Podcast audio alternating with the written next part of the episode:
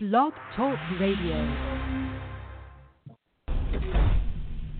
Jonah, I'm confused. Yeah, what's your deal? Why don't you shave? Yeah, yeah, that too. But I thought giant monsters came from Japan, not Denmark. Well, Asia clearly has the most monster credibility, but there's a beautifully diverse array of global monsters all over the planet. Explain. Preferably through rap. Oh, all right, if you insist.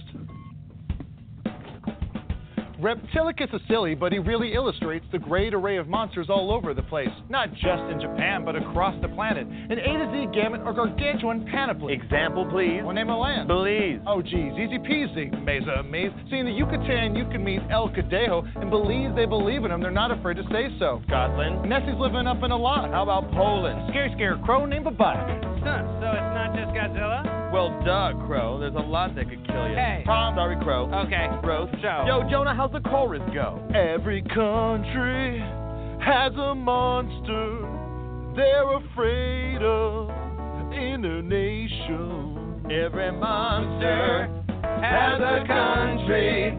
Yeah, station they call their home. Guter, Gleben, Glauten, Kroben. What turned the musteer's guts to spaghetti? Was it in Tibet? Yep. I bet he met a Yeti. Australia? Their drop bears will impale ya. Then they'll sell you hella touristy paraphernalia. Chupacabras chewing up cattle down in Mexico. Del Geets, horns goring, battling a Navajo. Congo's Kongamato is a Mongo flying dino. I know I don't want to die, but when I do, he'll be the guy. Whoa! So, Crow, Servo? ready to go? Start slow. Cropeman is a monster from Luxembourg. Who's actually the size of Luxembourg? He crushed the whole country of Luxembourg. Because he is the size of Luxembourg! Egypt's got mummies like Tutankhamun. Leprechaun on Milan and Boston Common. Bot's got the hang of it. The song's really kicking. Chickadee China, the Chinese chicken! By that I mean Zhufang and Peng, hmm. giant Chinese birds, and one of them turns into a fish. Anyway, Canoes, Killer Shrews, and the Loup Garou, Baba Yaga, Jorogumo, and the Impundulu. Now you guys realize the surprising size of all the worldwide Daikaiju. Every country has a monster they're afraid of in their nation. Every monster has a country. That's A Canada. station they call their home. From the mountains on the swim. Every country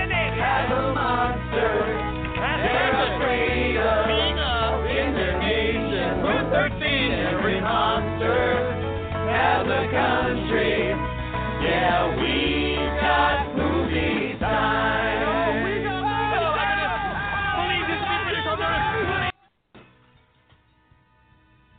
Welcome to another edition of Archivist Bets on Sexy Witches, a podcast from the Geek Girl's perspective, and I am the head hauntress.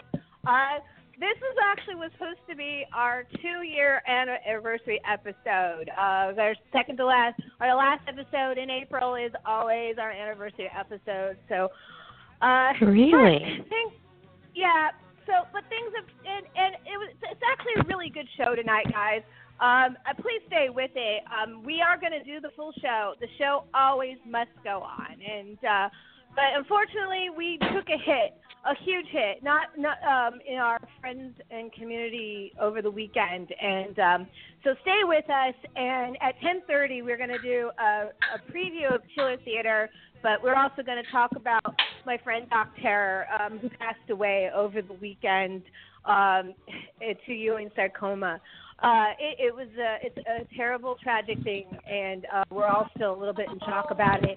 But let first things first. Let me introduce my sexy witches and talk about all the stuff we're going to do before we uh, turn off the fun and, and talk a little more seriously than we usually do on this show. Um, my uh, sexy witch co-host tonight, she's residing in Clifton Forge, Virginia. She's a regular East Coast HorrorCon circuit and my partner in crime. She's a horror fan, self-read Marvel Universe fan, and uh, she's also a featured zombie in Plan 9 from Outer Space remake. Please welcome to the show my sexy porn witch, Erin Marie. How are you doing, sweetie? I'm doing quite well today, actually. Well, that's good. Um, I was doing fine until we went on. Well, actually, I wasn't. Um, we've been ha- I've been having technical difficulties all day with the show. I almost didn't get it up, but um, uh, once we went on air, all of a sudden I got super emotional just now. So I'm hoping I can make it through tonight. But I'm gonna do it. I gotta do it. I mean, I've I, I've been through just uh, anyway, that, that's we'll what your talk about that special coffee's later. for. Well, believe it or not, I walked over to the kitchen and grabbed my coffee. So I'm That's what I thought. right now as we speak. Um, so, um, so uh, great. Uh, so, you know, at 9:30, we are. We'll have um, Eric, Dollar Bin Eric Polk will come on, and my cousin, the, Eric, the our LA correspondent, Aaron Cogan. Uh, he's the sexy warlock of Orange County. They're going to come on, and we're going to all do a deep dive on Mystery Science Theater 3000 because, of course, it dropped on the 14th, and all of us. And I completely levels, spaced. and Pun you intended. completely spaced like.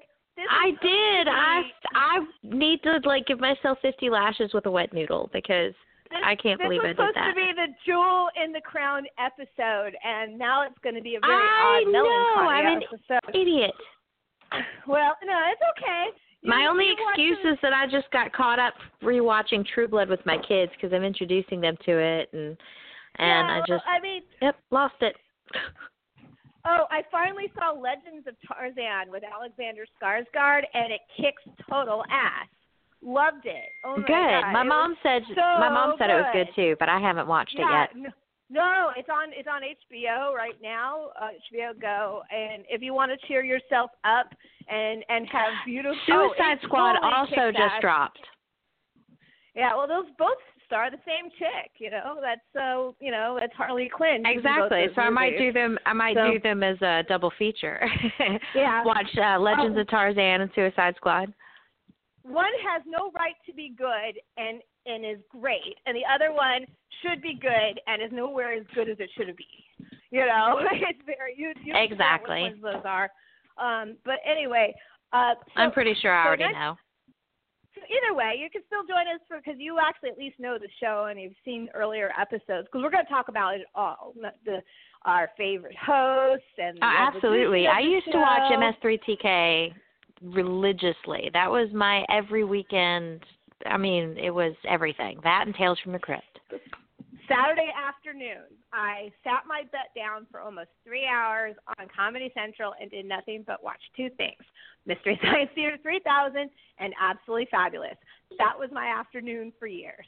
and so I, I those shows really shaped my geekdom. And Mystery Science Theater 3000 was one of those shows that, oh my God, I loved it so much that because I had actually seen most of the movies before I saw it. And a, a true film geek doesn't need the Mystery Science Theater 3000 filter, but I No, absolutely not. It helps, should be able but to, well, uh, yes and no. If you're a true film geek, you should watch a really bad film on its own terms. Sometimes you just gotta. well, you know I You love know? bad films. yeah, no, not campy. I mean, just like awful, awful movie. You know, like bad everything. What not to do in a movie. Like even worse than The Room. You know.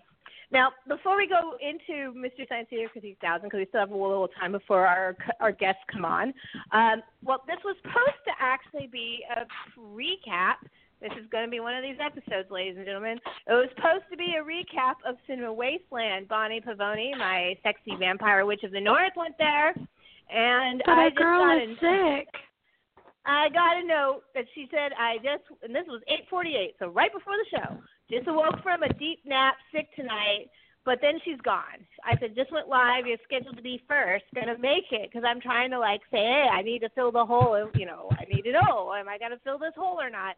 Actually, I had prepared for a hole filler, and it was just coincidence that I did it because I wasn't planning doing a community calendar tonight at all because of what's going on at the end of this episode. But I put one together because the truth is, this is like the peaking. It's starting like fandom season is starting to peak. All the hottest uh, media conventions start about now, and I'll go Oh, all the way through absolutely. I mean, we're getting ready to get our spring stuff going. Um, our summer blockbuster. So you know, so um, so I am. Uh, let's go ahead and do a community calendar at the top of the show. It's not a very big one. It's a small one. It'll probably still enough space to get us to uh, to the Mystery Science Theater 3000 episode. But um, uh, you know, and if Bonnie calls in, we'll let her you know take over for a few minutes and talk about Wasteland because it was supposed to be a pretty good show this year. So. All right, so let me go and I, I I'm glad I grabbed it. Let me go get my community calendar bag. I'll be right back.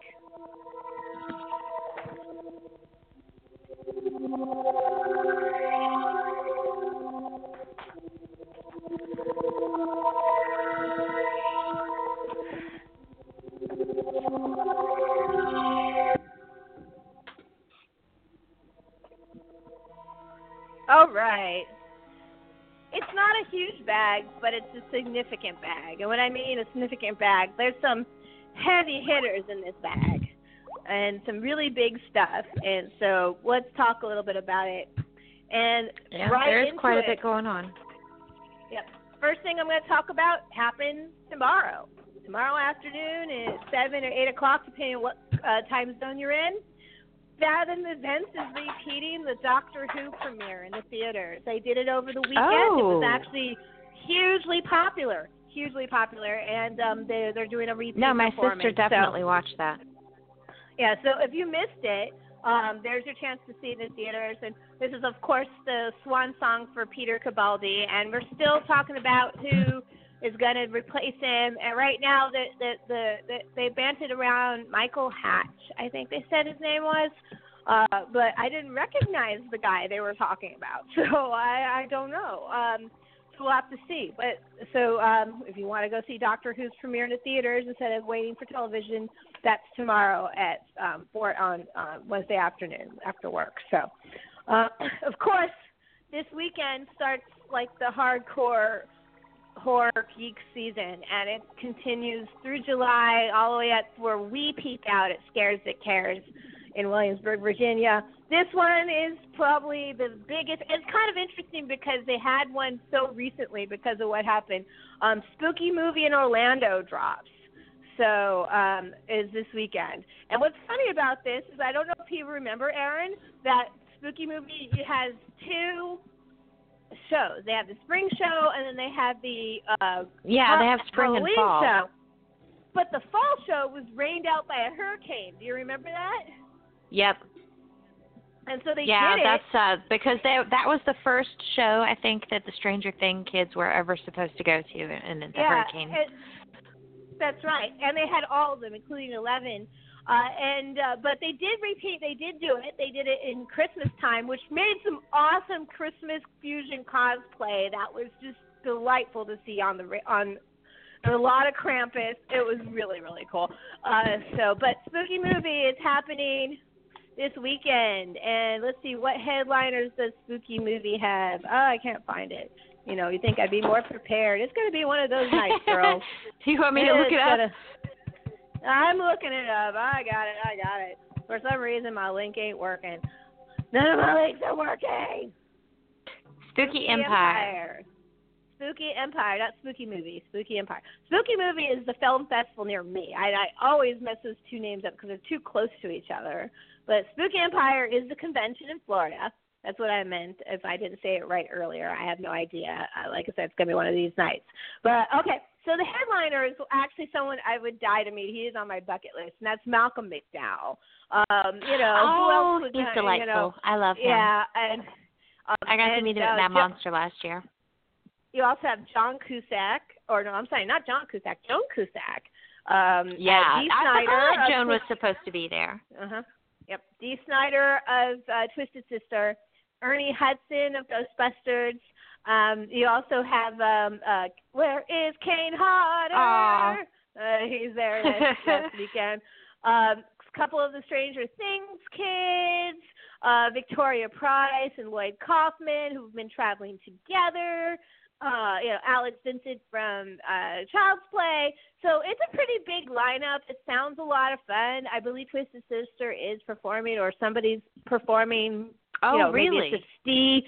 Yeah, it might just be Dee. I don't know the whole schedule, but uh, I, you know, but well, he did come out with the uh with the acoustic "We're Not Going to Take It" version for like uh children cancer research, I think. Yeah, well, he's definitely there. Uh, Actually, Dee Snider is awesome because um he, you know, uh, my my husband. Holy crap! of- Now that I think about it, what if Spooky is where uh they premiere the new movie? Which new movie you think? Adam Green. Because you know Oh. Adam Green didn't announce coming until like the day before. Yeah, no. Well, you know, he's got a movie in the works, and so did Darren Lynn Bousman. They both had new movies that they were finishing up. Ah, you know, I've been kind of like chewing myself, waiting for these two films to drop because we know they're coming. So Oh yeah. But you know Anyway. these East Coasts, it this season is when he's going to do it, and it's going to be at one of these shows. And if Dee is there, he usually does it in pairs with uh people that he works with. Dee and Kane are both there. So, so great. Uh, Spooky Empire, go see it. If you miss it this spring, it, it repeats again in uh, in uh, October. But a lot of people I know go to both shows in Orlando because they just love this. Uh, they love the Spooky Empire brand. So go check it out. Uh, now jumping on to, oh, um, and I apologize for messing up the name earlier. okay, so uh, 423, which is a couple of days from now, another special screening. This one's actually pretty cool. Um, TMC Big Screen Classics present, presents the 50th anniversary of The Graduate, which is one of my favorite movies, and um, it's at um, 423 and it repeats at 426 and it's a 4K restoration, so it's gonna look gorgeous. The movie is beautiful, anyways. There's it, this movie is really important to me. I, I, I first time I saw it, I wasn't even paying attention to it. We were like, I was dry shaving my friend who was about to have a photo shoot. actually what was happening. so, and all of us just stopped what we were doing and watched the film because it was just that good. So, uh, I have a lot of fond memories of that. So, have you ever seen The Graduate, Aaron? Absolutely. Yeah. Oh, good. Yeah, I love it. I used to, I I I I watched a ton of movies like that on TCM and um what was the other one? Not A and E, AMC before they went to playing shows and stuff like that. I used Well- to watch a ton of old movies. Well, TC, uh, well, uh, The Graduate looks great on the big screen. It, it's absolutely gorgeous, and even if you've never seen it, just watching it on the big screen, you can see why it has influenced like a thousand filmmakers. So When Uh, were they now- doing the North by Northwest screenings, or did that already pass? um, that already happened. That happened last week, Ah, so, or last month. Crap. So um, now here's a small thing, and it makes me happy. Uh, 424, um, that's starting to push on the next week.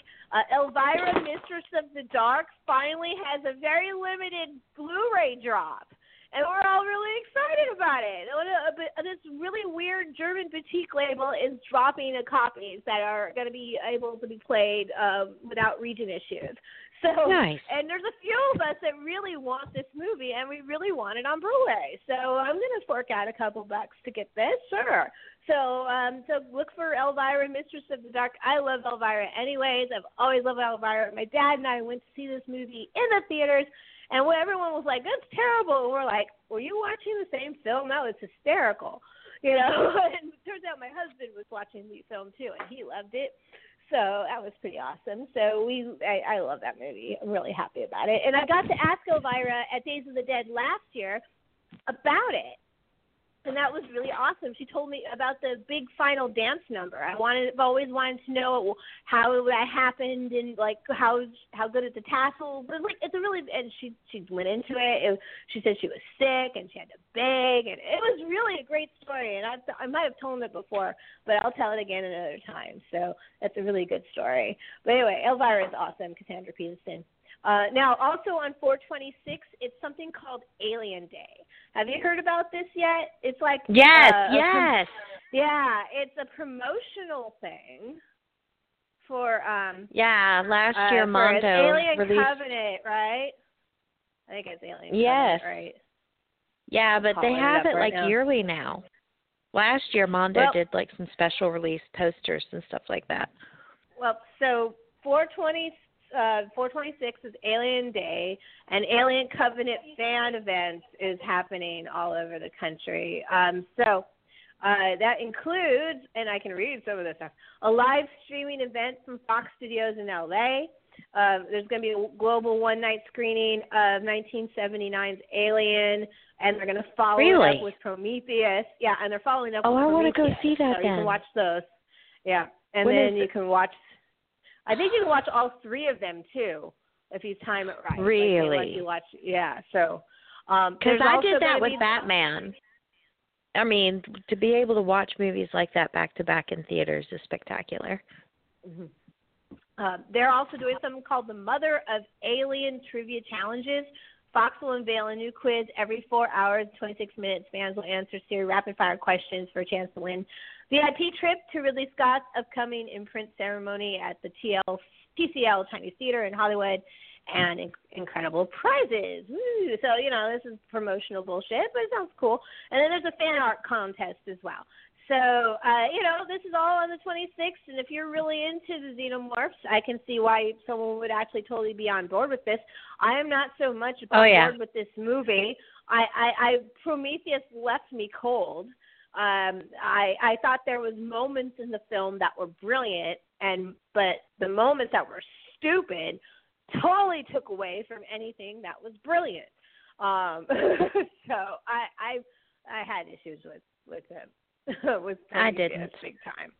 You know, it's not a great. I went and saw it with my brother and sister, and no, I really got it. You know the the whole backstory Oh, and how oh, Alien came I'm to not, be, no, and no, no, no. I mean I'm it was not fascinating to me. That. That part was all duh. I actually still don't understand why that film is considered confusing because if there's nothing in it that is confusing. I actually think the story No. makes total sense. The back I thought it was laid out quite total well. sense. Yeah, a lot of people were confused by the movie. No, I, that's not the issues I had with it. Uh, you know, uh, uh, it, it was more about the characters and their choices. I mean, there were really questionable choices in that movie. I was like, Well, humans are questionable people. Yeah, but these are supposed to be scientists for crying out loud. They're supposed to know better. You know what I'm saying? And they don't. You know, so I don't know. Um, but anyway, that's uh, but but the new movie is coming out and and, and it's gonna have some xenomorph xenomorph action. So we'll see what happens with that. I'm So- excited. All right. Yeah, well, you know, a lot of people are, and I actually, I'm not saying that that Prometheus was a shit storm. I don't think it was. I just think it was just extremely flawed, extremely flawed, and, and extremely questionable. And and I I really want to know, like, had the person who wrote that script known anything about science fiction or science actually in his life? But that's another question. I could have wrote better science and some of that. And I'm not talking about the creation science. I'm talking about the humans and their jobs. So, uh, so uh, the, the the actual backstory science was A little bit oh, of research goes a long way. Yeah, the, the the backstory was fine. I had no issues with backstory.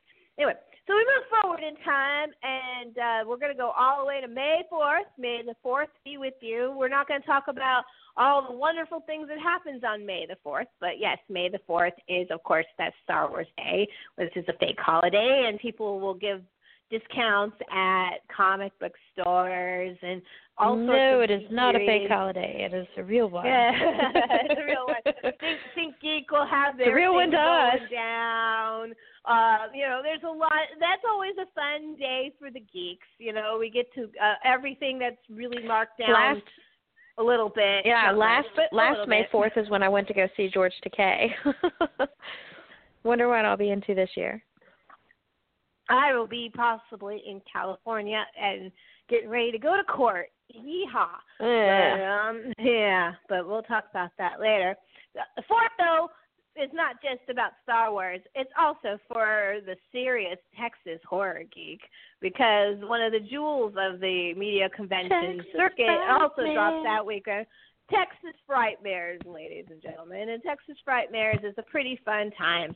Uh, supposedly, it has outgrown its space by leaps and bounds at this point. Uh, but but If I had money, this year would be the year I go to Texas, Frightmare. Well, you know, it would have been, it, it, you know, I had to choose between Days of the Dead and Texas Frightmares, and I chose Days of the Dead for you guys. I'm kind of glad I did because I would have had to cancel. Uh, Yep. So uh, You uh, made the right choice. headline- Yeah, I made the right choice. So, and you know, the truth is you that the don't sound so happy about it. well, the lineups overlap though, We had so fun. not. I'm not going to miss too much, right? So there were some overlapping and some of them are going to be at Scares That Cares or will be at Scares. Yeah. Or at Scares That Cares. Um, so, uh, all right. So the headliner is actually Freddie Highmore of Bates Motel. He's the headliner, and there's a couple supporting people. Almost the entire cast of. Um, of uh, Rob, Zombie's 31, the scary clown movie, which is not a very good movie, but it is I very loved it. Uh, entertaining. It's got good. I don't know where- I- I don't know where people get that it's not good. I thought it was I- wonderful. I like story. I, there's no story. it's a lot of you know. There's some design that's cool. I let you know, but that's But Rob clearly there is an underlying story with that whatever that club was. Mm, I don't know. But It all seems- we were getting yeah, to see was one, you know, all we were getting to see was one kill from whoever these people were, and I thought it was Yeah, so- fascinating. Well, the cool thing is, that they actually it's not just the the quote unquote supporting cast because they also will have Meg Foster and Malcolm McDowell at that panel. So Malcolm McDowell is also a headliner of, of Texas Frightmares. Big one. And oh my God, just Dario Argento. Argento. Dario Exactly. Argento's going to be there, and Steph and Stefaniana Casini, who was in a couple. I think she's in Suspiria, and uh, you know, uh, and then you know, lots of other Udo Kier. You know, I love Udo Kier. Um, the the Thing reunion that's been traveling around, including Wilford Brimley, is going to be there. That we saw that at Monster Mania. They were there. Yeah. Um, and D- Danny Lloyd was also at yeah, but Keith David's going to be at this one. Yeah, Keith David is going to be at this one. Frank Henenlotter, who's been touring with Frankenhooker, he's going to be there. Uh, you know, so the lineup is very And there's a couple hot. of people it from Friday is. the Thirteenth Part Five that I need on my book too. On on a smaller end, some of people's favorite uh Walking, you know, uh, Walking Dead people, Pollyanna McIntosh is going to be there. And I actually adore her. Um, Sting and Ric Flair, of course. The Fright Night reunion. Oh, and Ted Raimi. hmm Ted's going to be there. Uh, you know, Todd. I mean, the the the, the Fright Night uh, reunion is complete. All all six main casts are going to be there, and that's pretty cool. Uh, what else do we got? So Texas Frightmares, yeah, it, it's big as hell, and it's going to be a, a big one. So Michael Berryman's going to be there. Um, of course, some of the touring Friday the Thirteenth people that have been touring this year. I mean, so it, it's going to be a good time. It always is. Uh, just remember It's that gonna you be gotta be good patient. time. If you go to Patient. Texas Frightmare, you're gonna have a good time. but you have to have patience or you're going to have a bad time. It, it, it, it's not. They are very well organized. A lot of us love Texas Fry and maybe I'll have someone recap uh, if I can um, and talk about the show. But uh, it, it's a great time, and at some point I do want to get down there and check it out. So go to Dallas, go to Texas Fry. And uh, last but not least, on my community calendar, we actually got through the whole thing. Believe it or not, it's 9:28. Aaron Marie, aren't I awesome that way? At least my timing's Yeah. not fucked. Everything else about me is, but my timing's not fucked tonight. Um, the theatrical drop, the first official mega blockbuster of the summer, May 4th, is not Star Wars. It's No, it's my favorite. 2. And I'm and so looking forward to that. That is my favorite. Absolutely my absolute favorite. Marvel. Be, I, I I wish I I know you're the Marvel geek. I liked Guardians of the Galaxy, the first one, a, quite a bit actually. I really liked it. Uh, I didn't. It you know, I think of all yeah. of them, it's it's up there in one of my favorites. I would say that maybe in the top five, but I wouldn't say it's at the top. I still think the two Avenger films are my favorites.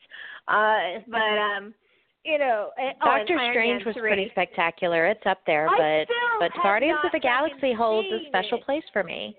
Although I I'm really looking forward to Thor too, but I'm looking forward to it because of who's directing it, and and the trailer was actually. did you see looked like exactly the trailer? Movies.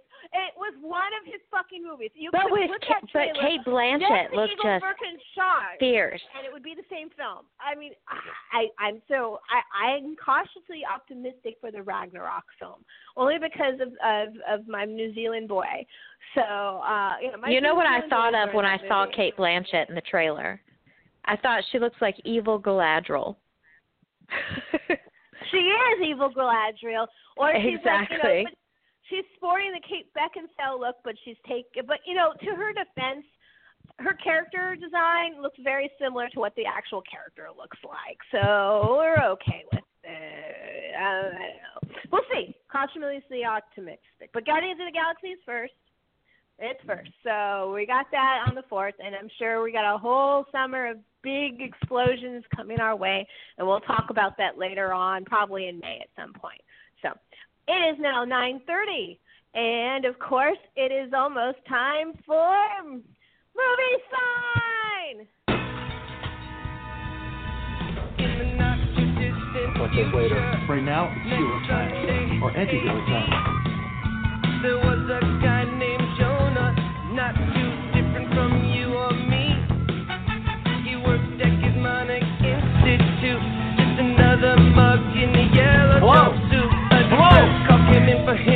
half. That's when an evil woman trapped him on the dark side of the moon.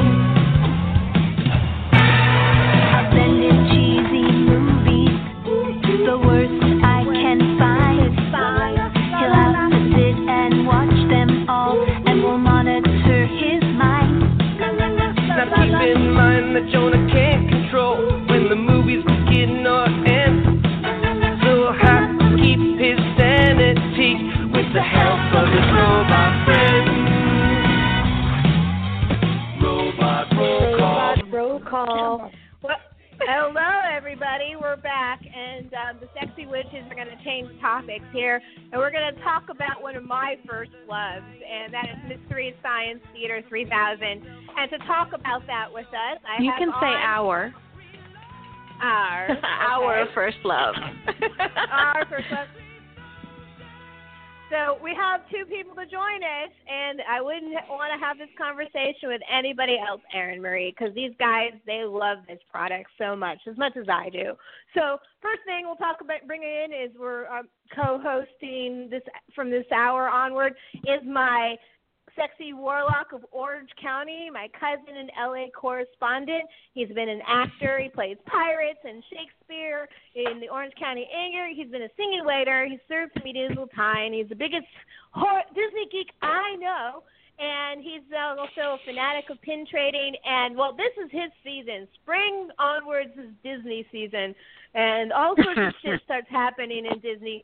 So please welcome to the show, Aaron Cogan. How you doing, sir? Crow.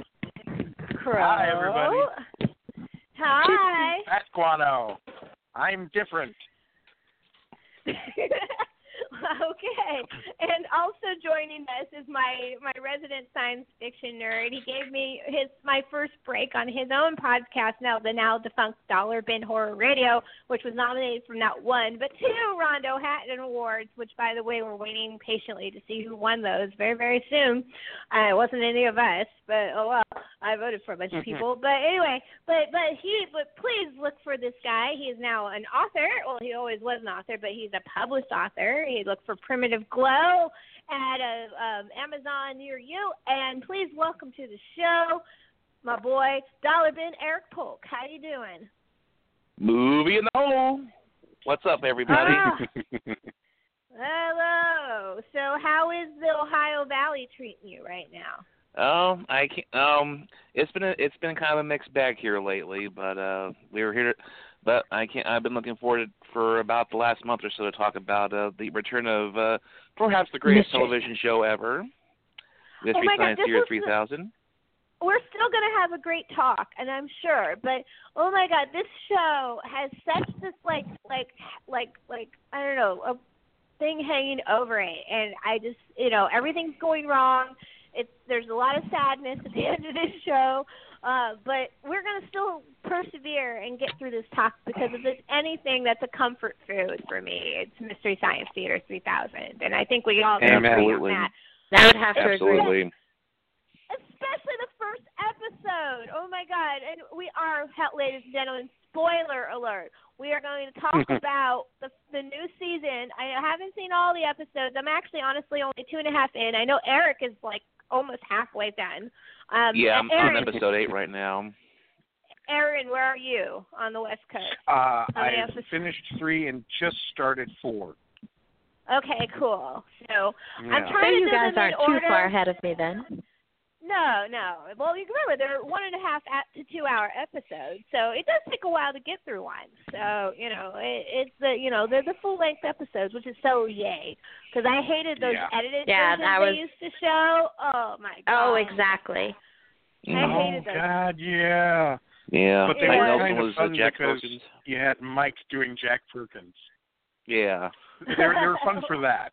Mhm. Well, but they were, but they didn't do like the movie justice. They didn't do the show justice.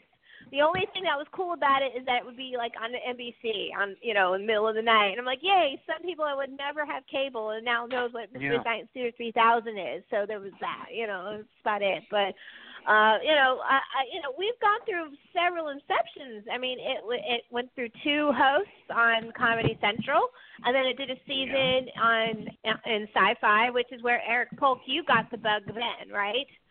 Yep.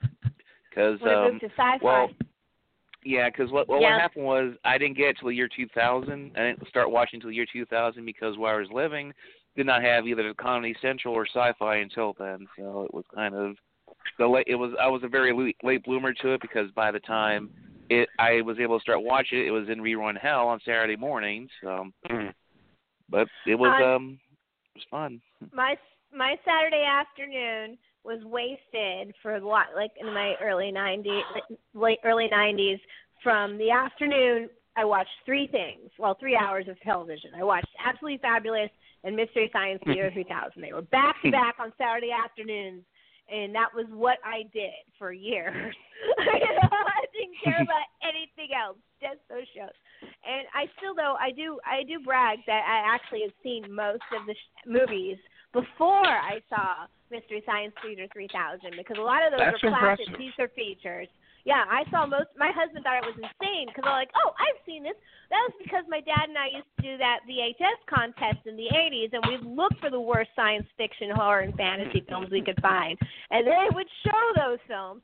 You know, as like God, Rumble in the were the Bronx was the one that really surprised my husband that I saw that one. Right, there was it Rumble. Didn't that Rumble in the Blocks with the with the motorcycles, and it's really yeah, I'd seen that one, and you know, uh, I don't remember them, I could Rumble in the Bronx.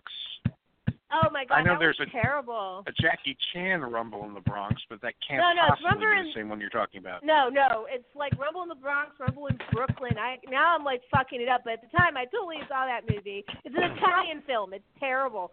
It's really awesome. Um, they did that. I mean, I, there's so many others. Uh, Alien from L.A. I had, I had actually loved Yeah. that movie before they did it.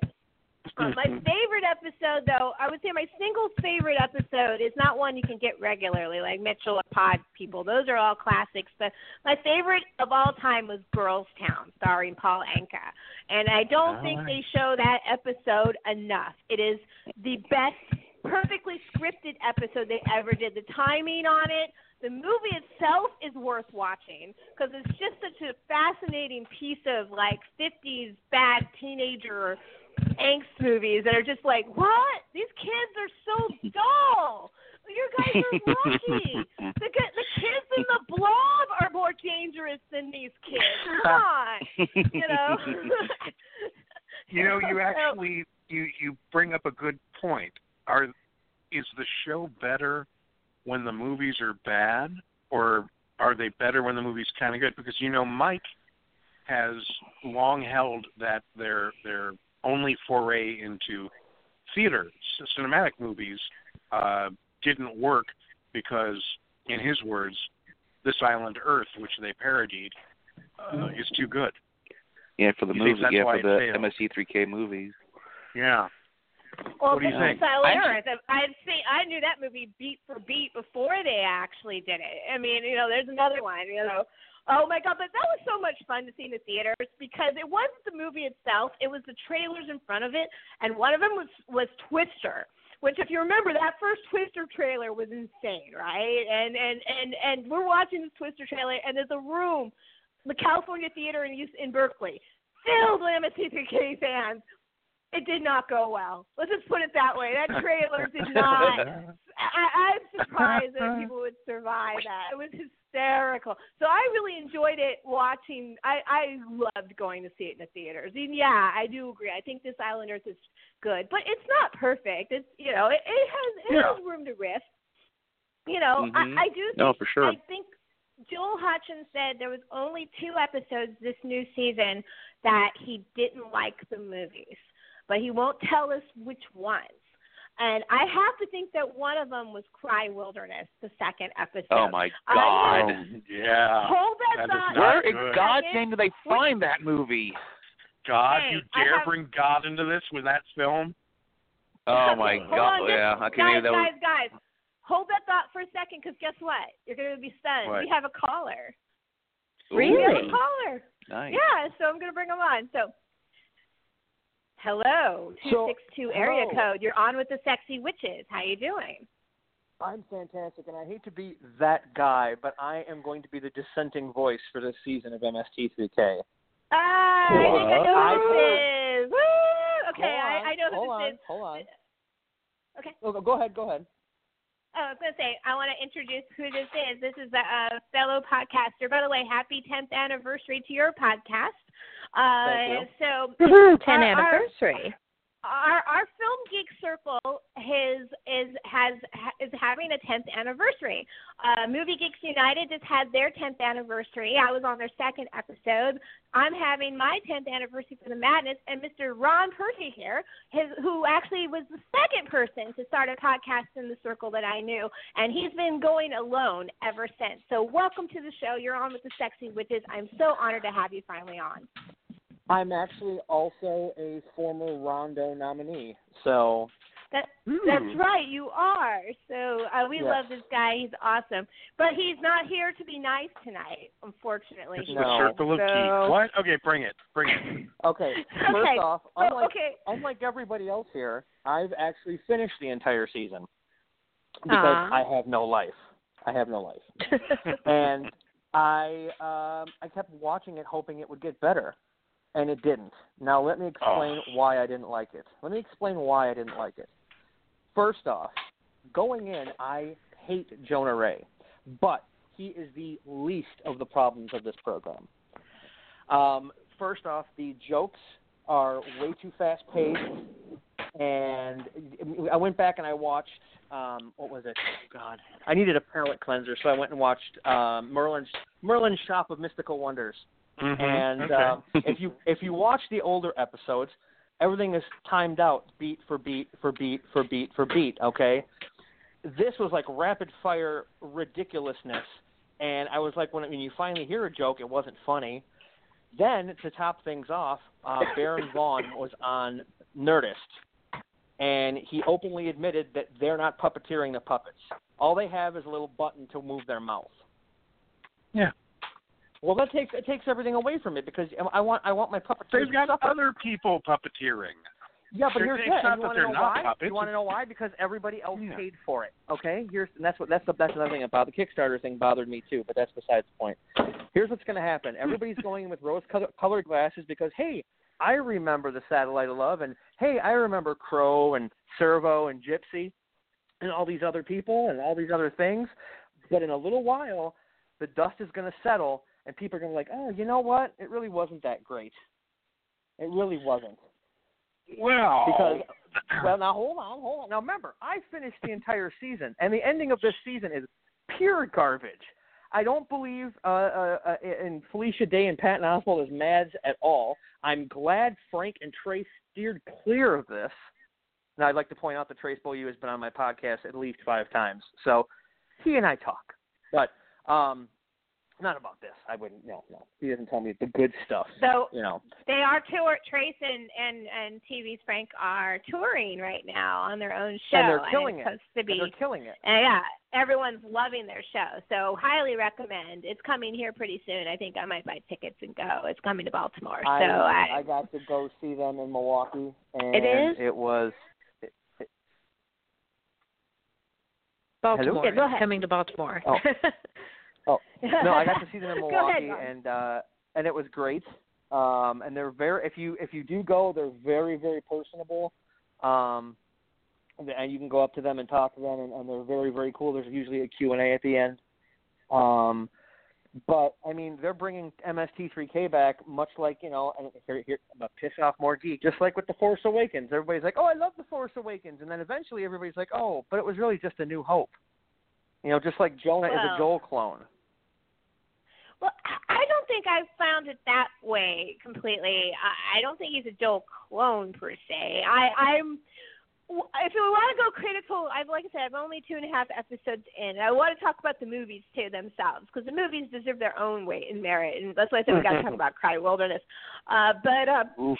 I wanted to say the only thing that's really been not hitting for me right now has been the interlude segments in between the films. I actually haven't. There's only been one or two skits that I've actually really lobbed onto. One of them, of course, is the rapid episode one with Reptilicus. Everyone plays it. I played it this morning on my show. I opened the show with it. You know, it's going around, and that's really was like Every it. But, country has a monster. Come on, how can you not love that? Very easily, Okay. I don't. First, first off, uh, allow allow me to counter if I may. First off, I I did have some qualms about Felicia Day. I thought uh, maybe, but um, she's actually really cute and and makes it work. And uh, I'm a Patton Oswalt fan from the jump, so I will brook no discussion of Patton being less than brilliant in everything that he does. Well, I, I'm going to give. He gets a he he has, he's having a lost year also. So even though right now, and he'll be the first to admit, he's got this weirdest year in his life because his career is taken off bigger than it's ever been. He had to deal with the absolute worst sadness in his life at the same Right. time with the death of his wife. So in, in, Absolutely. we get in, in all fairness, we get I'm, that. I'm about to. Oh, go ahead. Go I ahead. was, I was just gonna. Go ahead, I was just gonna say, and, and and I don't I don't want to sound like a like a dick, but I'm gonna come off that way. I am 90% sure that he was done filming MST3K before it happened. You think so?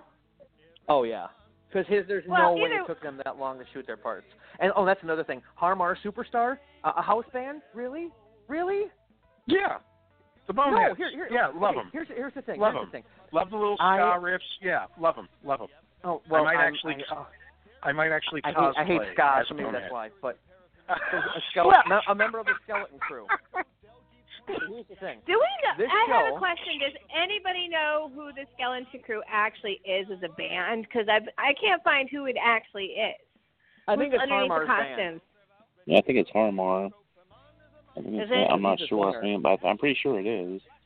I haven't been able to find that online. I've been deep diving looking for it because I actually kind of like that as an addition. I like that there's a band. so Yeah, you and know, and I like I- Patton's little uh little bumps in between, which I'm sure once it gets syndicated uh, are going to make sense to the people in between the commercials. Uh, But I will say I'm not Yeah. convinced. Uh, once again, I'm not exactly excited. I have, I'm, I'm still early in it, but I haven't been excited about the chemistry between Felicia Day and Patton Oswalt yet. I haven't really felt like they vibed. Like you know, you know, TV Mike and Trace Beaulieu are the ultimate mad scientist assistant like comedy duo. I mean, they, they there's so much chemistry and electricity between those two characters. They can think and they know each other back and forth, and they're just hysterical. And they're really big shoes to fill, to be honest with you. And Yeah, so I'm hope that so I don't know. Maybe maybe it'll develop more. I did. I they ha- they don't take away from it. I don't think so yet. Well- Well, here's here's my issue. Okay, what mo- most people I I love to to push this down people's throats. I'm from the Midwest. Okay, I'm I'm Wisconsin. I'm, I'm a doughy Wisconsin guy, just like Mike Nelson. So the, the issue I have the most is that this was a very lo-fi show that they all did themselves, that they stayed away from Hollywood, and they created magic. Are we all in agreement with that? Oh, yeah, yeah. I agree. Okay. I agree Okay. All right, you guys haven't gotten that far yet, but the cameos that show up on this program are can I swear? Yeah, fuck yeah. The cameos that show up on this program are fucking ridiculous and are the exact opposite of what this show is. May I spoil the cameos for everybody? Well, if if anybody's been reading, they Uh. know. But I already know who it is, and I know who they didn't get. Um. So. Uh, you mean the but, most you know, important people to the this is- show, Trace and Frank? But this is spo- this is a spo- I already gave out a spoiler alert. This is a spoiler deep dive episode for Mr. Science. So if you want to talk about the cameos, I, you're I welcome will. to Okay, do how that. about this? I'll tell you. I'll tell you who they are, but I won't say how they show up or what they do. Yeah, don't tell me what episodes they're. Sure enough. Okay, that would and I, be good I don't for me. remember what episodes they show up in because it all became a blur after a while. But um, okay, you have uh, uh, Joel McHale shows up. Um, Yeah. Mark Hamill shows up. Oh, Uh huh.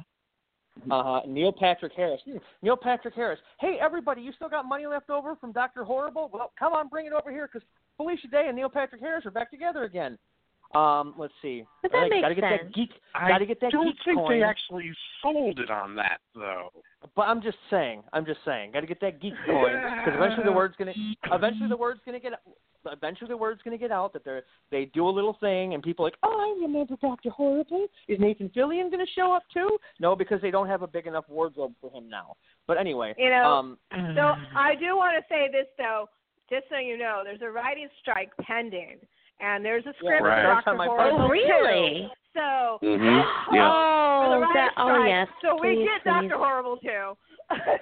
I'm my, so my, excited. What's funny? What's funny is the writer strike. My uh, if it does start starts on my birthday. So yay! Um, Yay. television television's ruined on my birthday. Hooray! Um, I hope they finish Better Call Saul. But um, the point I'm trying to make is let's see, what did I say? Mark Hamill, Joel McHale, Neil Patrick Harris. Um, uh, who else? Does anyone Oh, well, think that any of the original cast would have turned these people away if they'd said, "Hey, I'd love to do a cameo sometime"? Absolutely I don't- not. well, let me, I don't me- see that as being the antithesis of the heart and soul of MST3K at all. Well, And the first say- episode starts out with Erin Gray and uh, uh, fucking Will Crusher. Wheaton. Will Wil Wheaton, Wheaton. up front, Yeah. and they're darling. Yeah, you're they're right. Freaking Will darling. Wheaton- Jerry Will Sein- Wheaton- Jerry Seinfeld Will on Wheaton and Patton makes Oswalt are like sense. gay kings. Well, what uh, what was I going to say? Oh, um, the one person that was supposed to be on the show and didn't make it was Jack Black. He was supposed to play Captain Beefheart, believe it or not, and sing a number, and they didn't actually get to do that. So I think Aw. I've maybe Yeah, well, appearing like I've a trout replica fish mask, I think, or driver trout replica fish mask, I believe. Yeah. So, so okay. So even though I think okay, I know Eric is love festing, and he said um, because you know we've heard of let's get some positivity going on here a little too. But you, You- you may- I didn't get to finish my, my lineup. Oh, oh, okay. Well, Ron, finish There your finish still- your I- I fucking didn't- point. I well, if everybody would shut the fuck up for a second, I will. Jerry Seinfeld shows up. Okay, okay, Jerry- bitch. Jerry Seinfeld has a cameo Jerry on Seinfeld. MST3K. He Okay, now does. here's I knew Oh my one. God! No, a comedian on a comedy show. What? Oh God! do you do you think the the people protesting about the taxes know about this? We could totally change signs like that. Oh my God! The horror.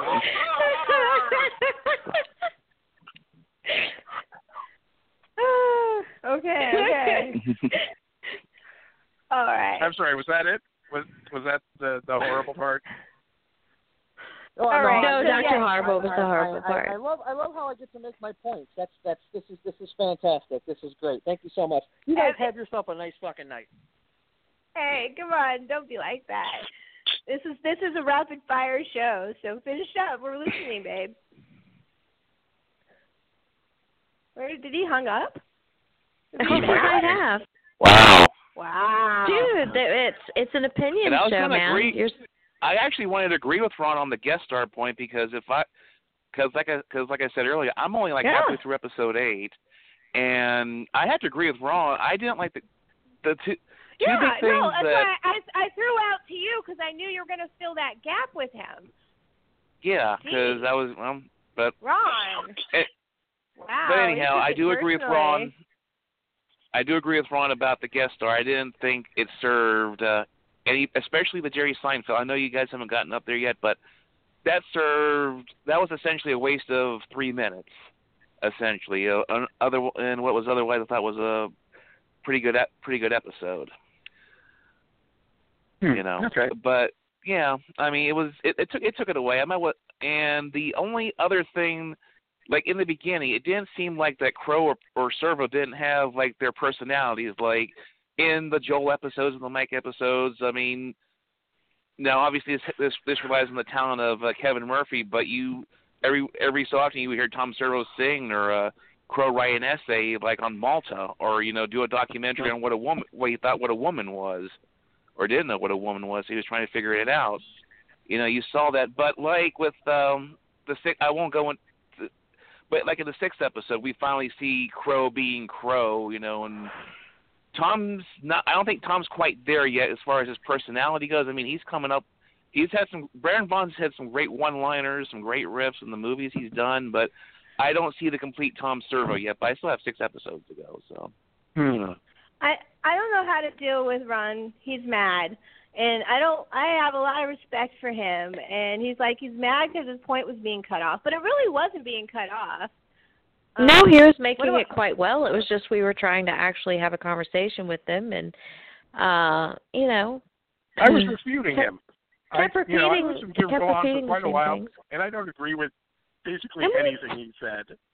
Well, but Uh, it's okay to tease. We tease each other all the time. You tease me for being a fan of J.J. Abrams. Oh God! Why would you throw that out? Um, I I take the point about uh, Crow and Servo not being fully fleshed out, but Um, just my I own personal like- view is I think I they've made a really good transition. In fact, I think uh, as much as I love Bill Corbett, and I really, really do love Bill Corbett, I think it's actually been a smoother transition from uh, Trace era Crow to today's Crow. Um, and I, I'm I'm I'm loving everything I'm seeing. Like I say, I'm, I'm only uh, starting episode four, but I'm loving everything I'm seeing so far. And I think episode four, that's when I'm start because I love Reptilicus, even though they did what I call blunt force riffing. You know, I'm just like, you guys can slow down any time you want. I understand you're trying to get people to rewatch this, but you can slow down any time you want. You know, the you know, and then the second episode it kind of slowed down. The third ep- the third episode, which my that was the 200th episode, and you figured it could have been a little more celebratory than that than what we got. Yeah. You know, I was I was disappointed. I was disappointed in that, but that was probably the low point. But from like um Avalanche on to uh well, I'm on the uh, Many of those are Hercules right now. Uh we've seen I've seen a big improvement Reeves? every. Uh no, actually, that uh James that's James Manfield's husband. James Man. I can't talk Oh, tonight. Yeah, he's the he's Right. Hercules Right. in this oh my one. Gosh. hmm That's going to be Rep- cheesy. Rep- That's awesome. I actually want to say something about Reptilicus. I love that movie already. There's a film that I actually had seen once again before the it was made into an episode. Um, so that made me happy a lot. But it was also James Harris loved it too, and it made me all sad too. I was like, oh, he would have loved it. The first Mm. episode was Reptilicus, you know, bad kaiju film from Denmark with hot blonde chicks, and you know, it was a lot of fun. you know, it, it, Fighting it, it, over it, a lumberjack scientist. Yeah, let's talk about the movies themselves. Like we still have a half an hour, and I'm sorry Ron feels that way. I I thought the radio it was actually good radio. We were bantering back and Sorry, forth, Ron. and everybody seemed to Yeah. be doing well. But Aaron, I guess you're just too aggressive. Sorry. It was too funny. Yeah. Oh man. Oh man. I don't know. I hope this doesn't end our relationship as a as a colleagues because I like having colleagues, but you know. I will formally apologize if I have to. I Mm. don't know these people. I don't know. I don't know. You know what I mean? Does that make sense? No, that doesn't make sense. This is my show. These are my. This is my crew.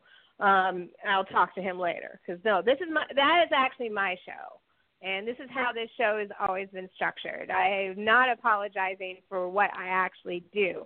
This show is loosely based No. on Howard Stern. I have always done it this way, and it is a rapid fire show. It's not an interview. I interview sometimes but this is really more conversational. Even even my interviews tend to be conversations. So, and that's kind of the point. It's not just about the person and what they do. It's also about their, you know, what their fandom is and what their opinions of fandom. And I was actually looking forward to Ron being on the show because he said he wasn't really happy with the show. And I'm like, oh, cool, good radio because I want the sentient mm-hmm. opinions on the show.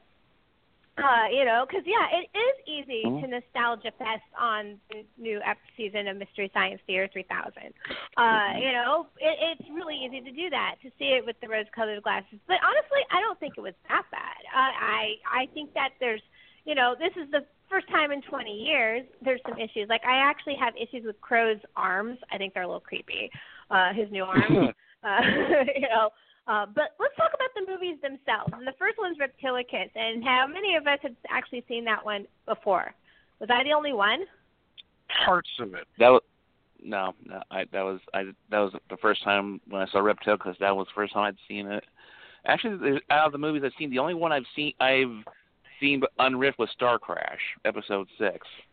I saw Holy crap! I I saw Star Crash in the fucking theaters, ladies and gentlemen. It was Really? Did Awesome. I? Yes. I didn't know that was coming up. um, That's very cool. I'm very Oh, excited yeah. now. Yeah, Yeah, I no, think I, that- 19, 1977 was a very important year. Uh, you know, Star Crash and Star Wars and Logan's Run were all in the theaters that summer. Logan's Run was my favorite. Logan's I love Run was my Logan's Run. first. And it, and it says I love it Logan's says on the Run. episode guide it says on the episode guide that Star Crash is 78 because Star Wars was 77 so that was Right. Well, Looks like Star it was Crash like, was they the year were, I was they born. were shot around the same time, and they literally were back to back. I mean, they were. Remember, Star Wars stayed in the theaters for over what? How many years in its first run? too was up to two uh, years. God, at it least. played till And they kept It was like- re-releasing it. it kept re- and, and really? it re-released didn't once. Yeah, it it was still playing in the theaters a year out from its release. So Star Crash, I know Star Crash and Star Wars were in the same theaters because I went to see it. so you know, Well, I- Star Wars so- was released May 25th, 1977. That I can promise you. And Star Crash was what that spring, seventy eight, something like that. I'd have to look it up, but you know. yeah, I think it says but it was definitely the credits. imme- immediate knockoff. Like immediately, everyone had knocked off Star Wars and dropped their shit. Like not even a year later. I mean, that was what was Mhm. happening in the seventies, so which is pretty awesome. And that's you know? why we got Star Trek So- the movie. So Now I want you're to talk exactly about right. episode two because episode two is one of the few films that I had not seen. Oh my god! Um, and I had not seen that beforehand, and it was called Cry Wilderness, which is in Oh Sasquatch. dear God. movie. It is the Oh. worst film. Oh my god! It is the absolute terrible, terrible, terrible movie. And I think I'm pretty sure this is one of um uh Joel's movies that he didn't like. You know, I wouldn't be at all surprised. Yeah. it, Oh my God. I'm. I mean, it's it's nonsensical. It, it it doesn't like have anything to do with anything. You know, it just keeps going. The kid is insufferable. Like like insufferable. He, he's like so whiny. It is just like, oh my god. So I I, Oh, I, I I actually was- like the episode. Sort of. I, I kind of wanted to get through it though. I've been trying to get to Star Crash because I get to meet Mar- Caroline Munro this weekend, and I really want to Oh, rewatch Star God. Crash before I do that. So, uh, and you Oh, know, yeah, that's how she- I want to ask her how she feels about the episode. I'm going to ask her, man. Oh I yeah. Miss Miss Munro is is very very personable. She'll she'll, she'll Oh, take yeah. she can take anything with stride. I know that Eric Polk got to meet her. Um, Yeah. At at Cinema Yeah. Wasteland a couple of years back. She Yeah. did my first blast of the madness. So Mhm. anyway. God, I was so nervous that day. I it was. Oh my God. I needed alcohol afterwards. I was so. it was just like, oh my God, this is the girl in Sla- this is the woman in Slaughter High who, you know, I won't go into it here, but um, anyway. One of my There's three also- favorite bad girls. Top three. Seriously. How's uh, oh well, and she's also in Maniac, and she was in one of my favorite movies, Sinbad That's and the right. Eye of the Time. Uh, uh, Sinbad, Golden Golden Oh, Sinbad. She's in the yeah. yeah, Mhm. she's in that. That's where I knew her from. Uh, you know, um, I, also wanted to say, like, the list of movies this year are actually pretty fucking good, of the ones I have seen. And two of the movies, this is the first time, not counting the week they did the whole Gamera thing, um, this is the first time a season has showed back to back a movie and its sequel.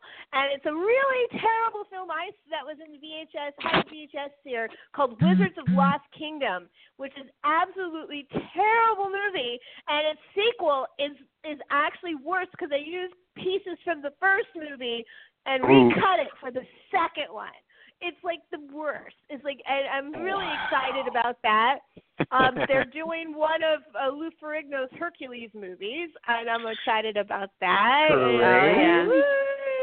Which I also saw the first Hercules movie in the theaters, by the way, with Lou Ferrigno. I actually saw that first run. Can you believe that shit? I saw some terror. My parents and I, we went to see some amazing stuff. Matter of fact, we were ta- my, my husband and I were talking about 3D movies, and I did not see Coming at You, which was the uh, uh, Western 3D film that was revi- in the revival in the 80s. But I saw three films after that, which was just now coming out on Blu-ray. Uh, uh, was it Adventures in the Forbidden Zone and Metal Oh, yeah. Storm? you know, and, and The Treasure Destruction of the of Four Jared Crowns. Syn. Treasure of the Four Crowns was actually, I still think my favorite 3D experience I ever had was Treasure of the Four Crowns. I thought that was, the, if you want to talk about a movie that was absolute shit, but a hmm. fantastic 3D film, Treasure of the Four Crowns was was the bomb. I mean, it was stupid movie. I I I tried you try to watch it without the 3D, and it's just like, oh my god. But anyway, I digress. But but that, that these movies are from that era of bad. So I, I'm actually like really excited to get to those episodes.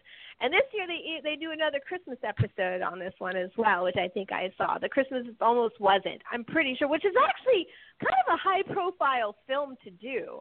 Honestly, don't you think?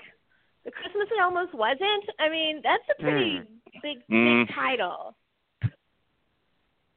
You know, Mm, it, it does. I don't know. You know, there.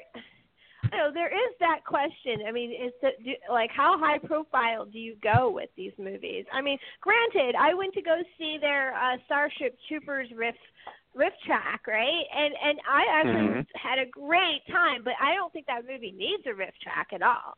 You know what I'm saying? I can watch that Mhm. movie anyway, anytime. I think Oh. I've watched Starship Troopers probably 15 thir- to 30 times at this point. So Yeah. Oh my like God. that. Speaking of uh riff tracks, I was uh I saw Samurai Cop last week live, and you know what? I've been to that was like my fourth or fifth riff tracks live I've been to. That was like that was the funniest of them all. I mean, Oh, their riffs. Oh my God, their riffs were were so on point.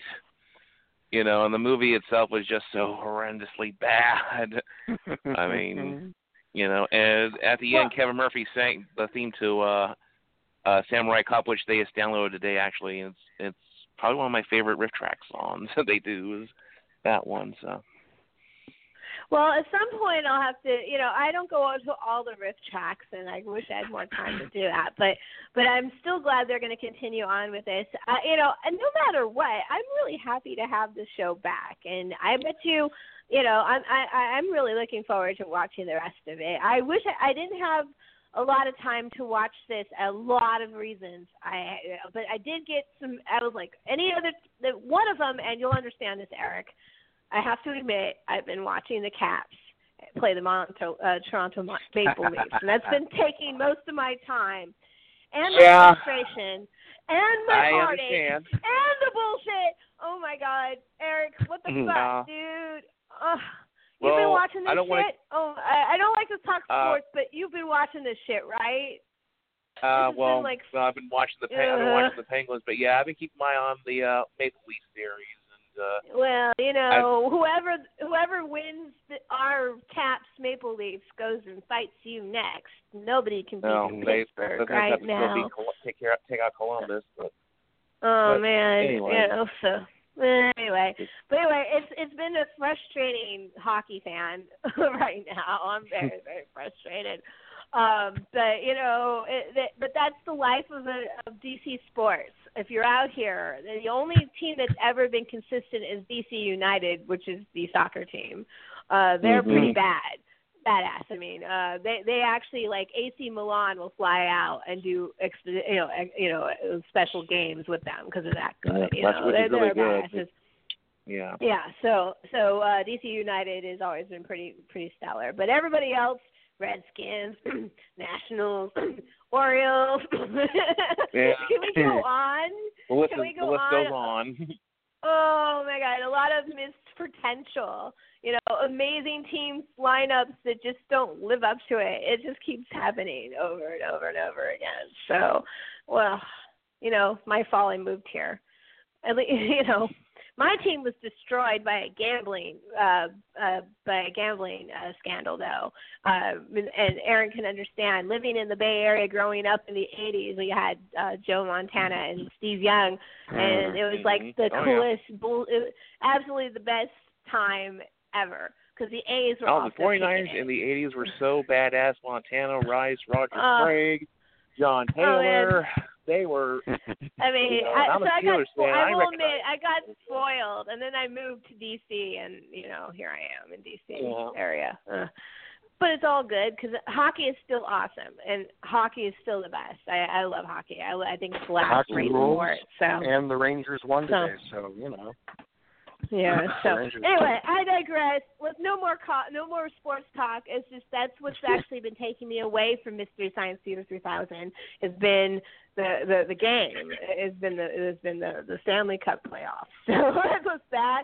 And I was in Niagara Falls, and of course, uh, you know, other things we're going to talk about soon, and you know, getting ready for Chiller. I mean, it's been it's been nonstop. Yeah, actually, I should tell you, I went to Niagara Falls over the weekend uh, we did this road trip. We drove up to Corning Museum and saw the Corning Glass Museum, and then we went up and spent a couple of days in Niagara Falls and did the actual tourist thing. But I got in for dark uh, walkthroughs that are up on Clifton Hill, so I went and did the vintage ones. And uh, I have to report, I've done one that I actually really think is great, and it's called Nightmares Fear Factory, and it's a psychological European style. So there's not a lot of stunts in it. It's very, very dark. All you can do is follow the red lights on the walls, and the walls change. They sometimes shift. There's sometimes electric charges in them. There are live actors. Um, there's very, f- very few things. You turn a corner, you get trapped in a room, and you can't get out. It turns another corner, you have to duck under a room you can't see. You have to cross over bridges you can't see while being followed. Um, and there's claustrophobia. They close the walls in on at one point on you. I mean, it is a really good walkthrough, Oh. and they and because it's European style, they're allowed to touch you. So there's light touching involved too, which in the dark is like the worst thing ever. Even though I like some people would punch back, but but uh, they touch you like they they know where they usually it's just a shoulder grab or but they did grab above my ankle, not enough to make you fall, but enough to go ah, you know. So and, and you know and there's weird textures and you know it's it's not meant to be scary like like like boo I'm a monster ah. It's more like about you know what kind of you know what makes you scared. So some people are going to be more scared of the electric shocks. Other people the one that got me i was surprised was the walls closing in.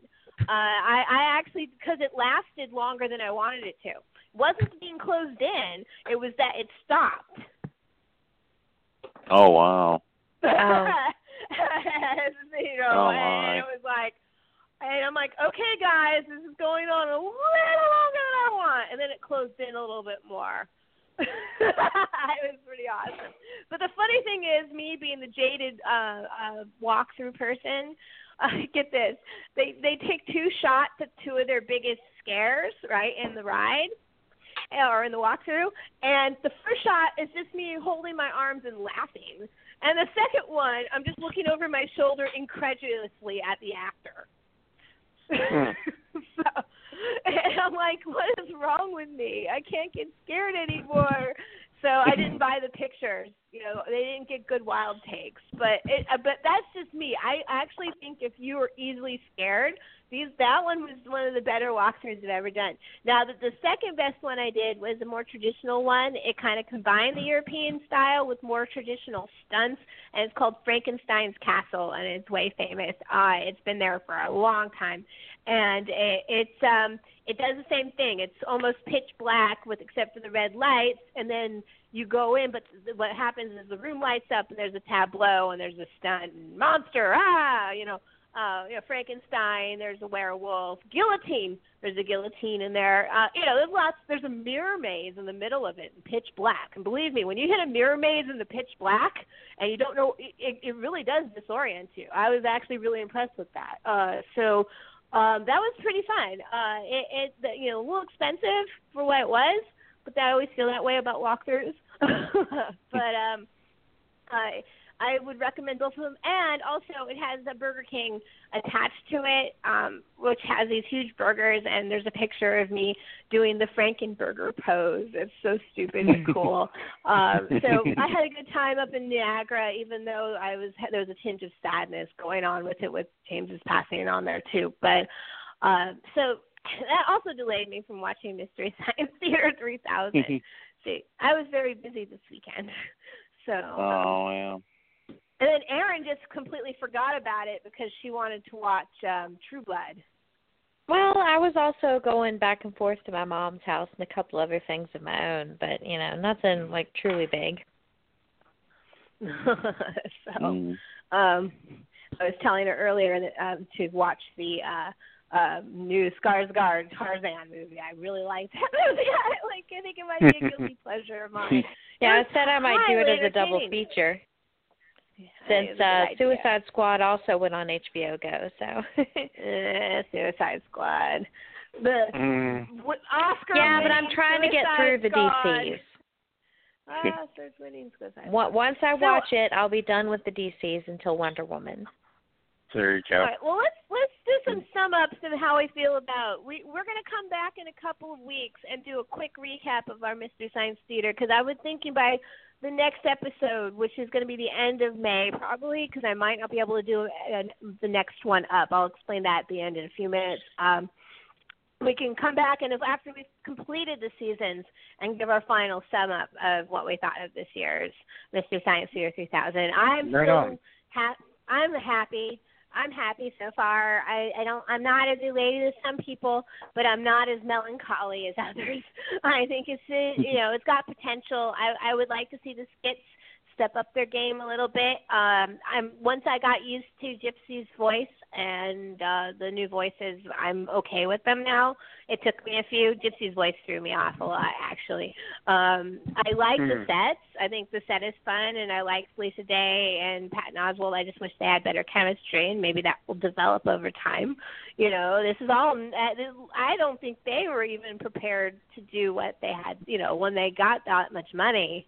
Wow, they Hmm. you know they I think they were Hmm. only planning to write three episodes, and suddenly they're writing fourteen. So Mhm. that's pretty amazing. Um, With hopes for more. yeah, well, I would, I will always Definitely. welcome it. Even if it sucks, I'm still gonna welcome it. You know what I'm saying? Yeah, you know, it's just it's, and I don't actually think that there really is an episode of MST3K that sucks. There are movies that suck. There are movies that really suck. But every episode Castle of has Fu something Manchu. to offer. Oh, Mm. there's some bad ones, man. Uh, Oh, my Creeping God. Terror. Puma Man. Creeping Terror is pretty awful. Creeping Terror. Um, oh, man. Uh, We could go oh my God! In, I think Invasion of the ne- Invasion of the Neptune Man. That's when Tr- Servo does this. I think that was an episode where Servo has one of his patented breakdowns. It's probably one of the best moments of the series. Every time, every time he just when Tom Servo went off in the Kevin Murphy era, he went off, and it was just so funny to watch. But then there's always the opposite, and this is why I love the show. Like when they did the Mirror Mirror episode and uh, the Last of the Wild Oh, Horses, and they gave the yeah, first uh, perfect. break to Tracy to to Trace Beaulieu and TV Frank, you know, Forrester and Mhm. TV Frank. It was so good, and you know, and Yeah. something I always wanted to see was those two characters standing there, and it was worth it just that one moment. And the new season, I Mhm. hope there's new moments. So far, it has one good song. The rest of it's been okay, and I, I like their movie choices. I might have, like I said, I might have to skip to, up to Caroline Munro because I really have to see that movie, uh, Star Crash Oh. again, which I've seen it multiple times. I just haven't seen it in years. It's not my favorite from that era. That that the the of the knockoff era, my absolute favorite is Battle Beyond the Stars, which I think But that's mine is too. a movie I, I I love that movie. I just showed it to my friend Alex for the first time. I was so Oh, I remember watching that one. No, it's one of my yeah, favorite I was knockoffs. so giggly showing showing that movie to people. I love showing people that film. If that was my movie, if if I only had one movie in my life and that was the movie I was associated with, I could die happy. Wow. It's a great film. I really wow. could. I'd be proud Wow. of that movie. It's it's awesome. Well, if- uh, you know. If I could only see one movie where the ship was a giant pair of boobs in space, that that would be the one film, I guess. well, but they do reuse that that that that that particular spaceship gets reused in two other Roger Corman movies where they recut pieces from Battle Beyond the Stars. One of them starred one of the chick. Remember Kimberly, Erin Marie? Do you remember Kimberly from Days of Our Lives? Mm-hmm. Absolutely, Patsy Pease. Yes, Patsy Pease stars in a Roger Corman movie that uses Battle Beyond the Stars, and they recut it and made it this mm-hmm. mo- weird kidnapping prince movie, and she's like the bounty hunter protectress that has to save this kid. It's so weird, and it uses footage from Battle Beyond the Stars. Mm-hmm. I swear to fucking God, go! I don't even remember the name of it right now. Go look that shit up. It totally exists. I will look that shit up. yeah, I will. Look that shit up. So, but anyway, I, I, I so bizarre, and I was like, Kimberly's, and she was a badass in the height of the '80s. Like Kimberly was like a badass. Kimberly and Shane, right? Yeah, Kimberly Yeah, and Shane. Kimberly and Uh, they Shane. yes, I Kaylin remember Kimberly Patch and- Shane. Shane's daughter Eve. Yeah, I remember it all. that was a badass time period. So, uh, uh, Their song The was "Somewhere in the Air Tonight." Phil Collins. Ah. Uh, someday I'm going to have Emily on. We're going to talk about um, from Feminine Critique. Um, we're going to dish on Days of Our Lives from the 80s. I think we totally would. Oh. I can fill hours with that. I know you can. That's what, yeah. So if I I went to the like, Days of Our Lives around, book signing for the 50th anniversary, and it um, look, girl, outside of there may Atlanta. be times where I can't host this show. You always can put that in your back pocket. You know what I'm saying? If like I In needed Days you to of Our go on I in could an host. I can hold my Yeah. own. yes, you could. You could. You could. So, all right. So I think we. Uh, so I'm happy we're talking about Mystery Science Studio 3000, and I want to thank you, Aaron and uh, and Eric for coming on, and I do thank Ron too. I just wish he didn't get so upset. Um, I don't Sorry, think Ron. he realized. I don't think he actually has listened to my show before, or he would have not been as upset. I don't think. But either way, um, we'll see what happens. You know, maybe now, uh, maybe my show is going to be a pariah. I don't know. That's So- that's no, that's one of the that's one of the things that I and and you guys remember when we did the Force Awakens episode that I said that Mhm. I really can't stand in fandoms is that over critiquing of things, just never being Mm. happy with anything as you are the original, to be able to look at things with a fresh eye and Well, I and mean, kind of I- feel the nostalgia. Let yourself do it. Yeah. Oh, absolutely. The the Force Awakens was the New Hope. I was watching it and I was like, it's New Hope just repackaged, but it's an update. Mhm. It's not a remake. Mhm. It's an update, and that's the point. It's an updated version of what we know, and they're just giving us what we want. That's what Dis- Disney and knows. some what people we still want. aren't happy. Yeah, and, And if you remember, as I re- happy. And as I reported from Comic Con when they did the uh, the Force Awakens preview, they said that uh, Force Awakens was going to be kind of the reintroducing everything, and then the next two episodes are more of an arc. Well, I I did watch the trailer right before we went on air because I had to make sure I did that because we should talk about Mm. that right before we transition. Um, Yeah. And we're we're this is perfect. We got ten minutes till ten thirty, so this is absolutely perfect. So I did like the opening with uh, with the palm and the rocks. I thought that was actually kind of original and cool. The rest of it, I I'm I'm still on the fence because I like I said, I wasn't overwhelmed or underwhelmed by the new Star Wars movie. I did go see it twice in the theaters though, so Mhm. there's that. Um, so you know, and I, I I liked it more. Believe it or not, I liked it more than Rogue One. I actually think the the first Star Wars movie was better than Rogue One. Yeah, Wow. I I I, That's I, interesting. I I don't know. I I, I have I more agree. fond memory. I have more fond feelings for it than I do uh Rogue One. I think It- Rogue One. I think it's- I felt. I think it's one of the things with like Suicide Squad. I watched that movie knowing that there's a, di- a different, complete different edit. Same with Rogue One, and wondering what the other edit must be like. Because this Yeah. one is the is the whitewashed, watered down branding, trying to make everyone more human. You know, humanizing people. You know, it, it, you don't need to do that. You know, this is Star Wars. Star Wars has never been deep about characterization. Uh, you know what I'm saying? Well, it's yeah. not I- about I've given that. It's not about the first that. 20 minutes of Rogue One Yeah. feels like the the wait line for Star Tours, planet after planet. Yeah, but at the same time, they're trying to make you care a little bit before you know the the ending. It was like know. I- for me, it was Oh, but I I'm sorry. wanted more battle Because- they took cut that shit down and give me more of the battle on the beach. That was shit was awesome. Like Yeah. watching Scarif, fight, yeah, like, loved it. the action sequences were pretty competent, but the rest of it wasn't so much competent. Uh, you know, it felt choppy. I thought there was moments in Rogue One that were interesting. Like I said, I like the idea of self-taught Jedi's because the Force is not mutually exclusive to the Jedi at all. At Oh, all. God, no. And I Oh. hate that when people think that the Force is only can be wielded by Jedi. It's a bunch of bullshit. Anybody can tap into the Force.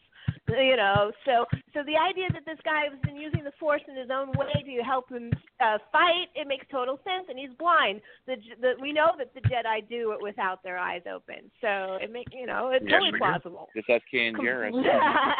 yes, we do. With the blast Uh, shield so- down, I can't even see. How am I supposed See, to how am I fight? supposed to fight? Yeah. Okay. You you know that the Your wine eyes can there's a, you. a drink trust them. that's a drinking game. You know that when when when Mark Hamill Luke Skywalker wines in New Hope, that's one of the times you have to take a shot. Is when he goes with the blast shield down. How am I supposed to fight? But you got to drink twice. My favorite one. But I want to go to Tosche Station and get some power converters. Some power converters. yeah, and so I always drink twice to that one because that's my favorite. Matter You don't that's where I believe in the get- Force, do you, Han? I love I love whiny Mark Hamill, Luke Skywalker. I I. I do. I love Mark Hamill anyways because he's one of us. And actually, I'm looking forward to Mystery Science Theater 3000 so I can see him there. I, you know what? I th- it's okay. I this is a new version. It's gonna not you know not everyone's gonna love it. Harry Knowles has still come down that he doesn't like Mystery Science Theater 3000 because he thinks people should love the films without the filter. I agree with him on that. I agree with him on that, but I think there's room for both. Honestly, that's how I've Yeah. always felt about it. So, uh, but yes, I like I said, a real film geek watches the bad film. No, not the campy film, but the bad film, and sits through it once in a while. You don't do it all the time, but sometimes you have to watch that F minus movie just to know that it exists and what not to do. You know, watch Mhm. that movie. Watch that shit. All right, So- but I'm Oh. still not watching any of those Oh. Fifty Shades of Grey things. I'm just not. Oh dear God. Sorry. Oh, they're not very good. They're You poorly can't make me. directed. I, I won't. Well, watch Shutters. Secretary again. That's what I just say. If Yay! you don't, There's yeah, a good one. yeah, yeah. Yeah, exactly. Watch Secretary again. I'll watch that shit all over again. Okay, we're gonna take a quick break. That's break. actually what Um, I did do. well, excellent. Uh, we're going to take a quick break, and then we're going to come back, and then we're going to bring on Queenie. She's on on the hold, so yeah, I see you there, girl. And uh, and then we will um, come back and talk about Chiller and um, talk about my my boy who passed away, uh, James Harris. We're going to talk about him for a few minutes and get a little bit off our chest. Anyway, I'm going to take a quick break. I'll be right back.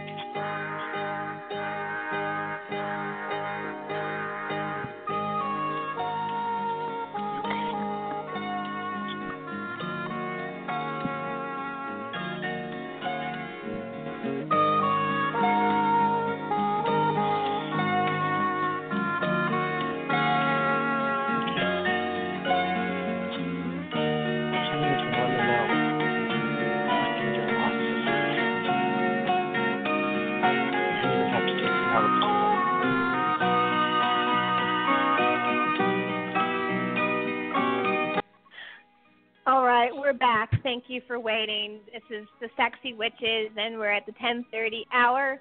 Uh, normally we'd be doing the community calendar, but I did it tonight at the top of the hour uh, because of lots of mitigating circumstances. Uh, but just to remind people, um, this was supposed to be our second anniversary of our podcast tonight, anniversary special, and uh, things kind of changed on us a little bit tonight. Uh, and that's okay because change is good, but maybe not this kind of change is good. But um, so we're going to be a little bit more candid and a more serious tone for the next half hour. But before we get too serious, I do want to say that I myself and hopefully Erin Marie should be down at up in Chiller Theater uh, this weekend in Parsippany, New Jersey. Um, it's one of the bigger uh, media conventions in New Jersey. I've never been. Uh, I was supposed to go once before, and Neither have I. circumstances uh, changed that. Um, it's actually like not even 10 miles from where I used to work in Morristown National Historical Park in um, Morristown, New Jersey. So very close in the northern New Jersey area. I lived there and I lived in Bernardsville, which is not too far, working for the National Park Service there. No, we didn't have a lot of money. I and my favorite place I lived in New Jersey was a place called Lake Hopatcong, which is actually northern New Jersey. Lake Hopatcong is a few miles from Camp Crystal Lake. Yes, that Camp Crystal Lake. Um, it's a really neat area. Uh, and there's like like like uh, creepy stuff all over the place. There's uh, all sorts of great like uh, like animal cemeteries and a lot of horror history. Um, matter of fact, if you watch uh, The Bride of Chucky, I believe it is, it takes place in Hackettstown, New Jersey. Um, and that's because Mhm. of the history of that area. And that brings me to um, my boy, uh, my boy James Harris. He lived in Hackettstown, New Jersey. Uh, and um, I, I wanted to talk about my friend because this podcast would not be what it is without him. And a lot of people feel the same way as I do. I am sad, and, and by the way, Queenie, you're on. Welcome. Queenie Oh, Todd, okay, my other co-host from Seattle. Sorry, I brought you on during the song. I I forgot to bring you on. I got all emotional. Um, but Uh, yeah, you're on. Queenie. Okay. Um, so Queenie, welcome. This is my other co-host, Queenie Todd from Seattle. She does our Pacific Northwest reporting, but she took most of the night off, but she came to join us to talk about uh, Chiller Theater and to talk about my boy James Harris and what he means to all of us. Uh, now, I am going to Yeah. actually write a real blog and talk about this in detail later. This is just a little bit, you know, just because we're all on the same kind of on the same line together. We might as well talk We're all about it because we're all about think, we're all thinking about it. We're all still raw about it. Um, Absolutely. you know, we we Mm. took a huge hit. Um, James Harris was one of the nicest people I've ever met, and that's not just like they always say that when people die. No, he really was. He was He was really extremely nice. kind. He was really He was nice. really nice. really enthusiastic and really Yes. he was like he he was one of those people when he realized he thought you were mm-hmm. cool he mm-hmm. just went feet first and said hey you're cool let's do this together and he Yeah, was, exactly. and he, you know you know he was just He did that to me that several times. He was he was my He'd be like, first "Hey, judge on the, my first year of the madness. Oh, we had yeah. a lot of exchange. He was such a great Oh. person.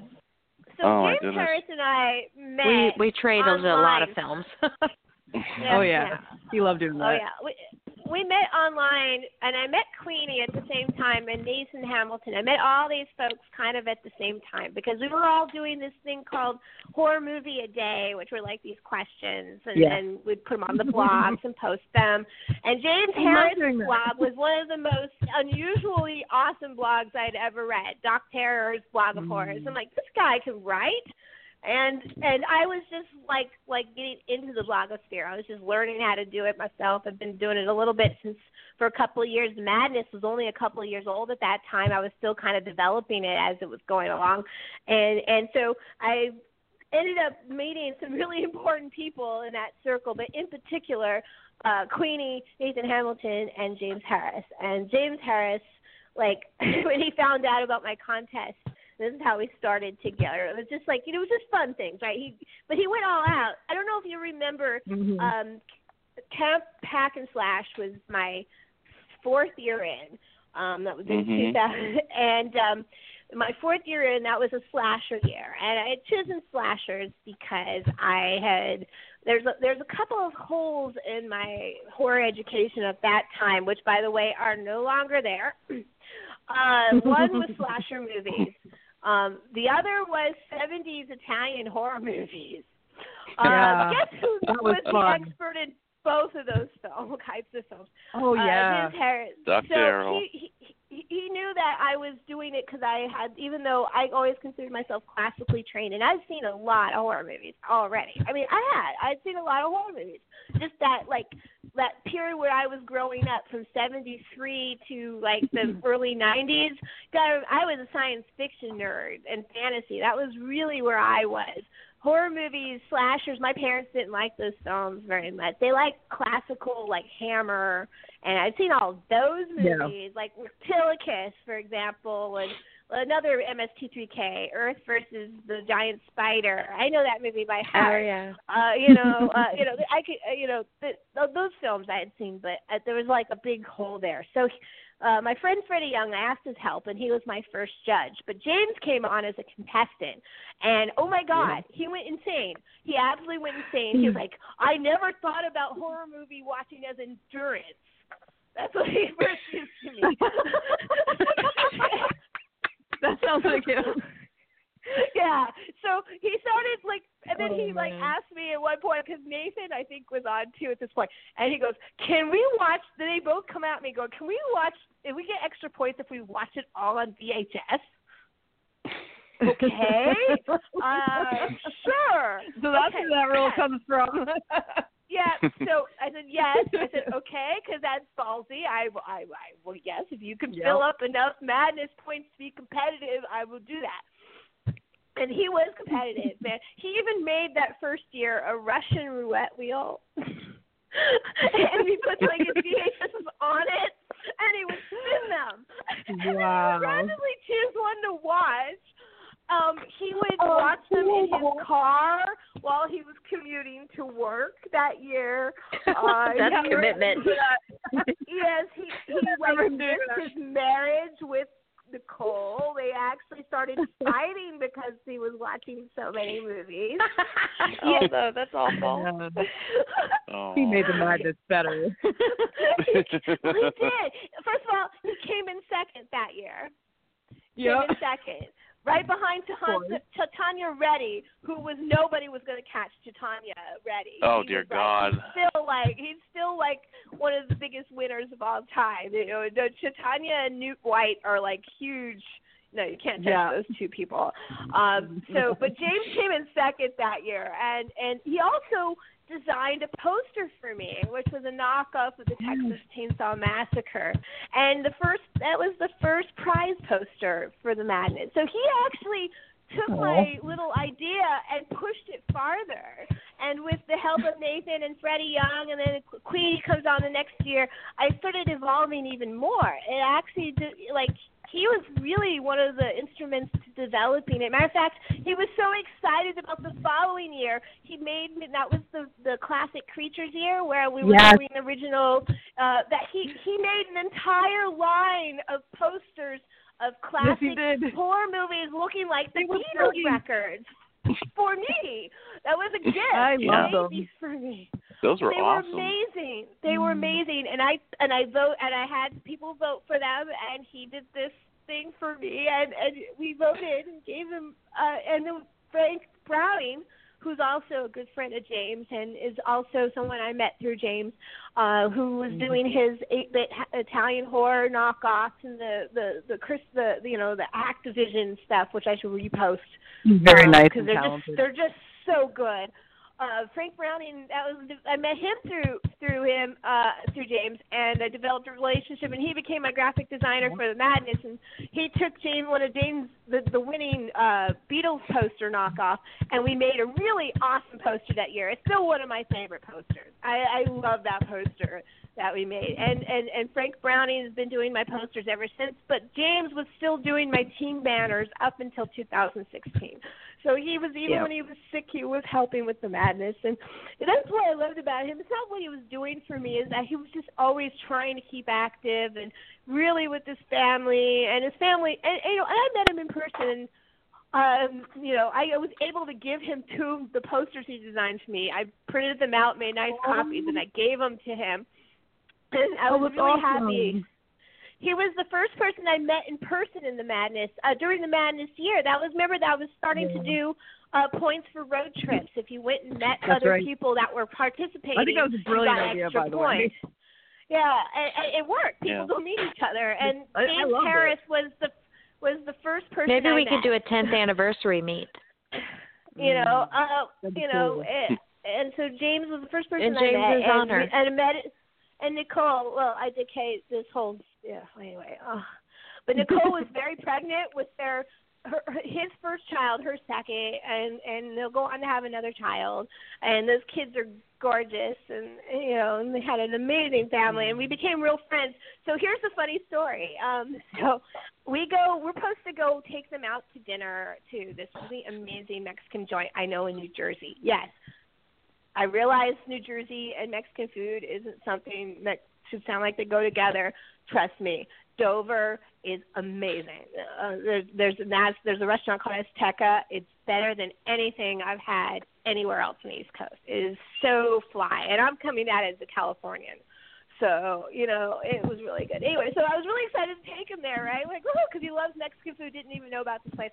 Uh, we get there, and he's been inflating a, uh, a swimming pool all day, and it popped right before we got there. And the whole thing did this wave that went down and splashed into the house behind them. But they were lucky because there was a pool, and the pool was empty, and it filled up their pool and saved the house. It saved the other oh, house. Neither house got damaged. So we ended up not being able to go because he had to stay here and deal with this crap. But I got to give him his posters, and and that was great. And and so we actually developed a relationship. It's not just a, like a working relationship, though. Believe me, writing partners are few and far between, uh, and Right. and that I value a lot. I mean, my God, you can write with people, but there's not a lot of people you can collaborate with on a regular basis like that. True. And you know, Yeah. and he was doing it with everybody. I mean, he had two I met- podcasts and two websites. And, Yeah. go ahead. He was doing it all. Just a I've super talked a fan. Go ahead, guys. He loved Um, Oh. talk. I'll tell you one thing. I'm glad he. um Speaking of Italian horror, I'm so like two years in a row. He asked me if I wanted to write an article for uh his Italian Horror Week, which you know I was extremely honored that he let me do that for him. And then he came on back when back in the Dollar Bin Horror Radio days. He came on when we. It was you, it Liz. It was you. It was James. It was me. It was Rhonda. And we spent the whole hour. Matter of fact, I was like talking to Rhonda about this the other day. We were when we were doing the name checks and everything. That was just you know so awesome. The man was just so pa- I never thought I would ever meet mm-hmm. anybody as passionate uh, about Italian horror. But then I met James Harris. You know, online. Didn't get to meet him personally. And, and, personally, and unfortunately. I know that Eric Polk here loves Suspiria. He absolutely adores Argento and mm-hmm. Suspiria. I never Yeah. really got into it. I loved Italian westerns. I've seen a lot of those. I've seen a lot of other Italian films. For some reason, I didn't have this like I had this hole where where Giallo existed, and he got me past my Argento. Like I was already a Fulci fan. Let's let's put that out there. Fulci already Mhm. rocked. I already I I had seen for I'd seen Beyond the you know I'd seen the Beyond already. So you know if I you know so I I knew I had some experience and Zombie is absolutely one of my favorite horror films of all time. Uh but but he took me past that and showed me so much and I wrote for him also and you know it made me fall in love with Goblin. He's the reason why I knew who Goblin was. I didn't understand Goblin until I listened to him. Um, what I was just playing was the Black Cat, Lucio Fulci's. That was his theme song. Um, that was one of his favorite pieces. Uh, and you know, and I think he actually single-handedly probably upheld Vinegar Syndrome and the Horror Hudson show and Exhumed. He loved Exhumed so much. Like he was like always busy. Like not only was he writing and playing guitar, ladies and gentlemen, he played guitar also. And when he couldn't speak for a while, that's what got him through it.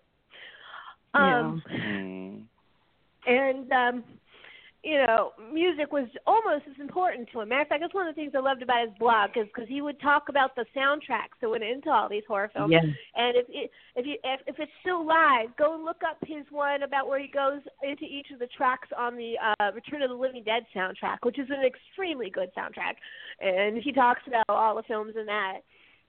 Uh, so. uh you know he he he really knew his stuff and and but he was such a sweetheart too and his family like was great and i really ache for gary his father so much and nicole's family was always great for me and and and he even through the whole thing when he was starting to get sad he was he wasn't actually sad he was like you know when, when i mean sad his body was starting to ache on him I don't mean he was sad. His spirit was strong. Through most of it, he was kicking ass. And for a while, I have some pictures. He was doing really, really well. And we thought for a while he was going to Mhm. actually beat it. And Ewing sarcoma, which is something I didn't even know it really existed until, um, you know, he got it a year ago, um, which is like a rare disease. It's usually young children get. And, you know, but Wow. like I've gone, I, I don't even know where to begin on that. I mean, but he he he left a big footprint, a huge one.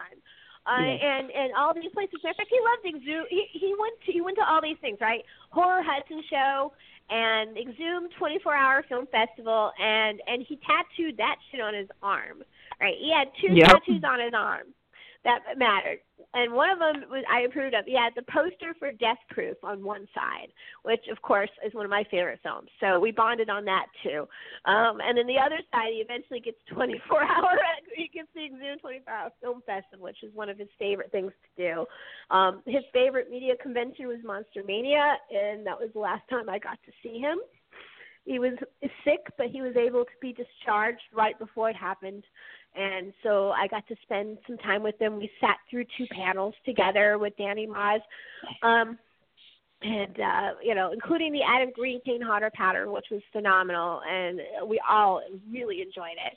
Uh, and so it was really good to spend time in in, in his father. Uh, so and and I like that as my final memory of him, and that is good for you know that is good. It's to see him in one of his favorite places in the world.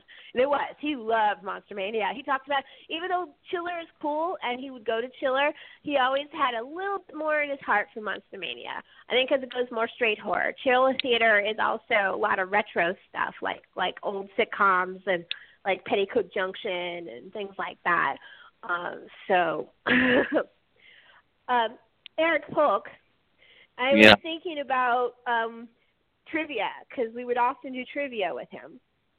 Um, Mhm. and and then Oh, one was yeah. Horror Jeopardy, which was Mhm. basically the three of us, with um, myself, Eric, uh, James Harris, and Nathan Hamilton and Sonia Celluloid. But but I wasn't even like in their league. Really, I just kind of hold my own. Oh, I, but but. James was James like was just a madman. He he like had the like he always said I was really good at trivia, but his trivia I don't even know. Like he he could tell you the the name of a of a VHS and the three names that went with it and which edit that Arrow released in 1982. you know, Yeah. that was James Harris. Uh, so his trivia was awesome. So I was thinking about posting the horror Jeopardies as a special Mhm. at some point so people can hear them because I think they hold up. So that'd be awesome. Um, yeah, the second, the second, yeah, the great comeback, the great comeback, and I'm the one thing I'm going to miss is I Nathan Hamilton and James never got their rematch. That um, They never I mean, got I wish. the- Of all Never- my friends, never got the and I've met I've met both of them in person because both of them mean a lot to me. And one of the reasons why they mean a lot to me um, was the year that my father was sick, and that would have been 2013. Um, when my I, my dad was actually already sick. He'd been terminally ill for a long time, but at the end of 2013, in the summertime, he developed a bone cancer, and I had to fly out and take care of him in the last month and a half of his life. I literally didn't sleep for a month it was one of the worst times in my life um and um i had it easy they were James Harris and Nathan Hamilton were there. Not only did they help me run the madness that year, which was happening at the same time. I had already started it. It was already a go. I already had people in it and I was like, shit. I I can't just cancel this out. So he he and Nathan kept it helped me keep it running for the whole thing, and uh you know and that was a really tough year. That was the Portrait of Video Nasty year. That was the year that Yeah. James and I helped write that year, um, which was about was the brutal. 72 na- Video Nasty. It was a brutal but brilliant year. Um, it was Yeah. 72 films that he had seen them all. He's the only person I had ever known at that point that had seen it all. And by the end of that contest, five people had seen all 72 films, and that was amazing. Um, Hell Yeah, yeah. that was the so- year that he was. That was the year he was my judge. Yeah, he was an incredible judge. I think that was my He- first year being a judge. Yeah, that was your first year being a judge. one? It it, Yeah. it was it was it was an insane year, was awesome. and and it was like I learned more I, I more about history of horror on that um Yeah. season than any other season. It was and I a really good year to start. yeah. I mean, was- I it was- learned a lot that year too, and it was because of James. It, it, well, Yep. James was the heart of that year. He really was. The He made of that my year. banner. He co-hosted it with me. He made our banners, your banner, your Team Martyrs banner. I Oh, actually shared that with Sean Martyrs Savage today. Beautiful. Yeah, I, I I gave Sean Savage, who did podcasting with him. He um he asked for he's been asking for photographs, and I said, well, I have all this artwork that you know James did for the Madness. Do you want it? And he said, sure. So I gave him that banner. I gave him all the artwork for Madness. I'm like, do what you want with it, you know. So uh so we'll see what happens there. Uh, you know, I I the. It, it, you know, I'm still. I'm actually kind of glad I'm going to go up to Chiller because you know, it's not really appropriate to talk with people at funerals. And I really want to talk to some of his friends beforehand, and we're Yeah. going to have time to do that at Chiller. Uh, we already, um, I talked to his friend Dylan, Good. who's his best friend, and he's going to be there, and we're going to arrange a time to, you know, talk at the bar or something about it. Uh, you know, so it's going to be, you know, it's going to be melancholy, but I think it's going to be a necessary trip to go up there. Uh, my best friend Kim's You're wife, going to stay with her the first night, and the second night we're at the host hotel. Uh, so I have a lot of friends there. Hmm. They're all sad. They're all grieving. I mean, people. I'm really amazed how many, and I shouldn't be actually that amazed, but people I don't even know about suddenly coming out of the woodwork and are like really are sad about James Harris, and I'm like, oh my god, you know, we- all are. family. We, uh, my, my, family for you know, life. Hmm you know, there's a lot of question if there's actually a horror community. And I don't know if there is Fuck a yeah. horror community, but if there is, he was the heart of our community because his his he reached Yeah. out to so many different parts of the horror community up so up south uh, in the P- Pennsylvania, in New Jersey, in New York, in the South. I mean, he reached he, he his hands were in all the pots. You know what I'm saying? He was always there, Yep. and it wasn't, and it was always a reliable source. He was always following through. He always finished his articles on time.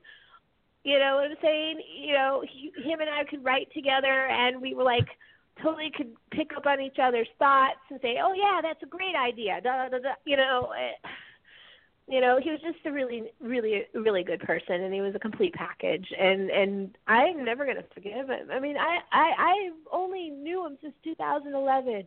It's 2016 in that year, and and it seems like I him forever.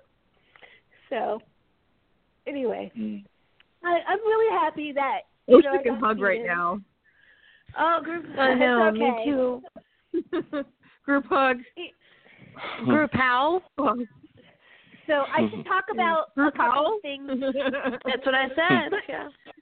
We got about five minutes left, so I'm going to talk about a couple of quick things um, that are related Okay. to um, to James. Okay, first of all, I'm going to let people know if they're listening. Um, his memorial service is going to be Saturday the 29th, uh, and it will be 11 a.m. to 2:30 at the Scalia Memorial Home in Hackettstown, New Jersey. So, uh, you know, it's online on Facebook. If you want to find it, you can easily find it that way.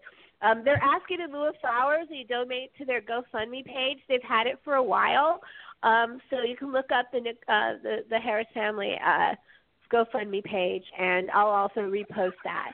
So uh, if you want to donate something to the family, uh, that's you can do it that way. Um, there's other ways to help the family, and this is because James is a badass. Um, so people are dropping mini memorials to him everywhere throughout the horror community, and it's so sweet. Um, so um, even though the, the the event's the same day as the funeral, X Fest is going to give him a shout out, and I really appreciate that. Um, they're talking about uh, something in Alamo Drafthouse Yonkers that has not been announced officially yet. Um, Chad, his friend, is doing a fundraiser where we're donating a bunch of swag raffles for a screening. Um, Splatterfest in September is going to dedicate their screenings to him. Uh, there's another one coming up that's also dedicating. Which one is it? I can't call up the the website right now. What's the other one? Not the one in Yonkers. I can't remember. A little bit spacey. But anyway, there's so there's Mhm. stuff everywhere. There is there is ways to support him, even if you can't actually come to the funeral, or, or if you just want to know, you know, ways to donate. Because a lot, like I said, he touched a lot of people. There's people that haven't never even met him that are absolutely wrecked right now, and and they have, and we all feel that way. You know, and, and you know, it, it, you know, people say, well, you never met them, it's not real. No, that's, you know, I read, read a No, quote recently that says true. that the that, that what makes us different from the animals is that we can mourn people that we've never met. And I thought that was kind of profound. I was like, yeah, it's actually very, very profound. So, um, any final thoughts before we go about anything at all? It can be. po- It doesn't have to be James, but we love you, James. And my condolences to the Harris family and to Nicole and Yes. Gary and everybody else. So we love you guys and the kids. Thank you for bringing us into your home. I really appreciate it. And I hope everything will be okay. Because it will be. Everything will be okay. Thank you. Yeah. All right. So finish up, guys. Let's make it on a happier note. I'm gonna, I'm gonna go out with cannibalism. Actually. Yes, please. yes, we're gonna go out with That's cannibalism. perfect. Something about something about that just feels James appropriate right now. James so, would approve. Um, once again, I want to thank Ron Perty for calling, even though he got all pissed off at us. I don't think you realize what kind of formatting my show was. Um, and I want to Um, thank Queenie. I know th- for coming on and talking about James with us, and Aaron. Thank you for being on the whole show. And Eric Polk and Aaron, thank you for MST3K. We had some fun on that. So Mhm. you know, We it, it was actually a, a really good show considering, and you know, the show must go on, and it always does. And you know, you know, and here we are. But unfortunately, the show isn't going to go on because I might be in California um next the week uh, the week that I would be doing the show next. So the, we might not have another show until late May. Uh like May, let's see. It would be May 23rd might be our next show. If it's not May 23rd, it'll be May 9th. If I don't have to go out, we'll do a show May 9th. I have no idea what we'll do, but I did get an interview with Gregory Lamberson, the Slime King, uh, directed Mm. Killer Rack. Um, so I might actually c- I'll cut that and put that there if if we don't have a topic. Um, if not, we'll put it later. I can't wait to play that. Oh, excuse me, I can't wait to play that for you. Uh, but in the meantime, 23rd will be our annual Madness episode. We talk about this year's theme, and uh, the movie that won was Dead Alive. It'll be our our main central film that will influence the bonus points for the Madness this year. Um, and it also happens to be my favorite horror film. So thank you, Madness Maniacs. I love that choosing my favorite horror film. I kick ass for the Lord. Madness Oh, my yes. ten, my ten year I'll kick out for anniversary. the Lord. So we love that. And everyone, so there's some positive, happy things, and the show must go on. And we'll see you guys in a, in a few weeks. I'm gonna leave you guys with one of my uh, with another piece from this is from Cannibal Holocaust, which is one of his favorite uh, James's famous soundtracks. So we're gonna leave you with the theme to Cannibal Holocaust. So good film hunting and blessed be. Good night, everybody. Thank you for listening. Good night.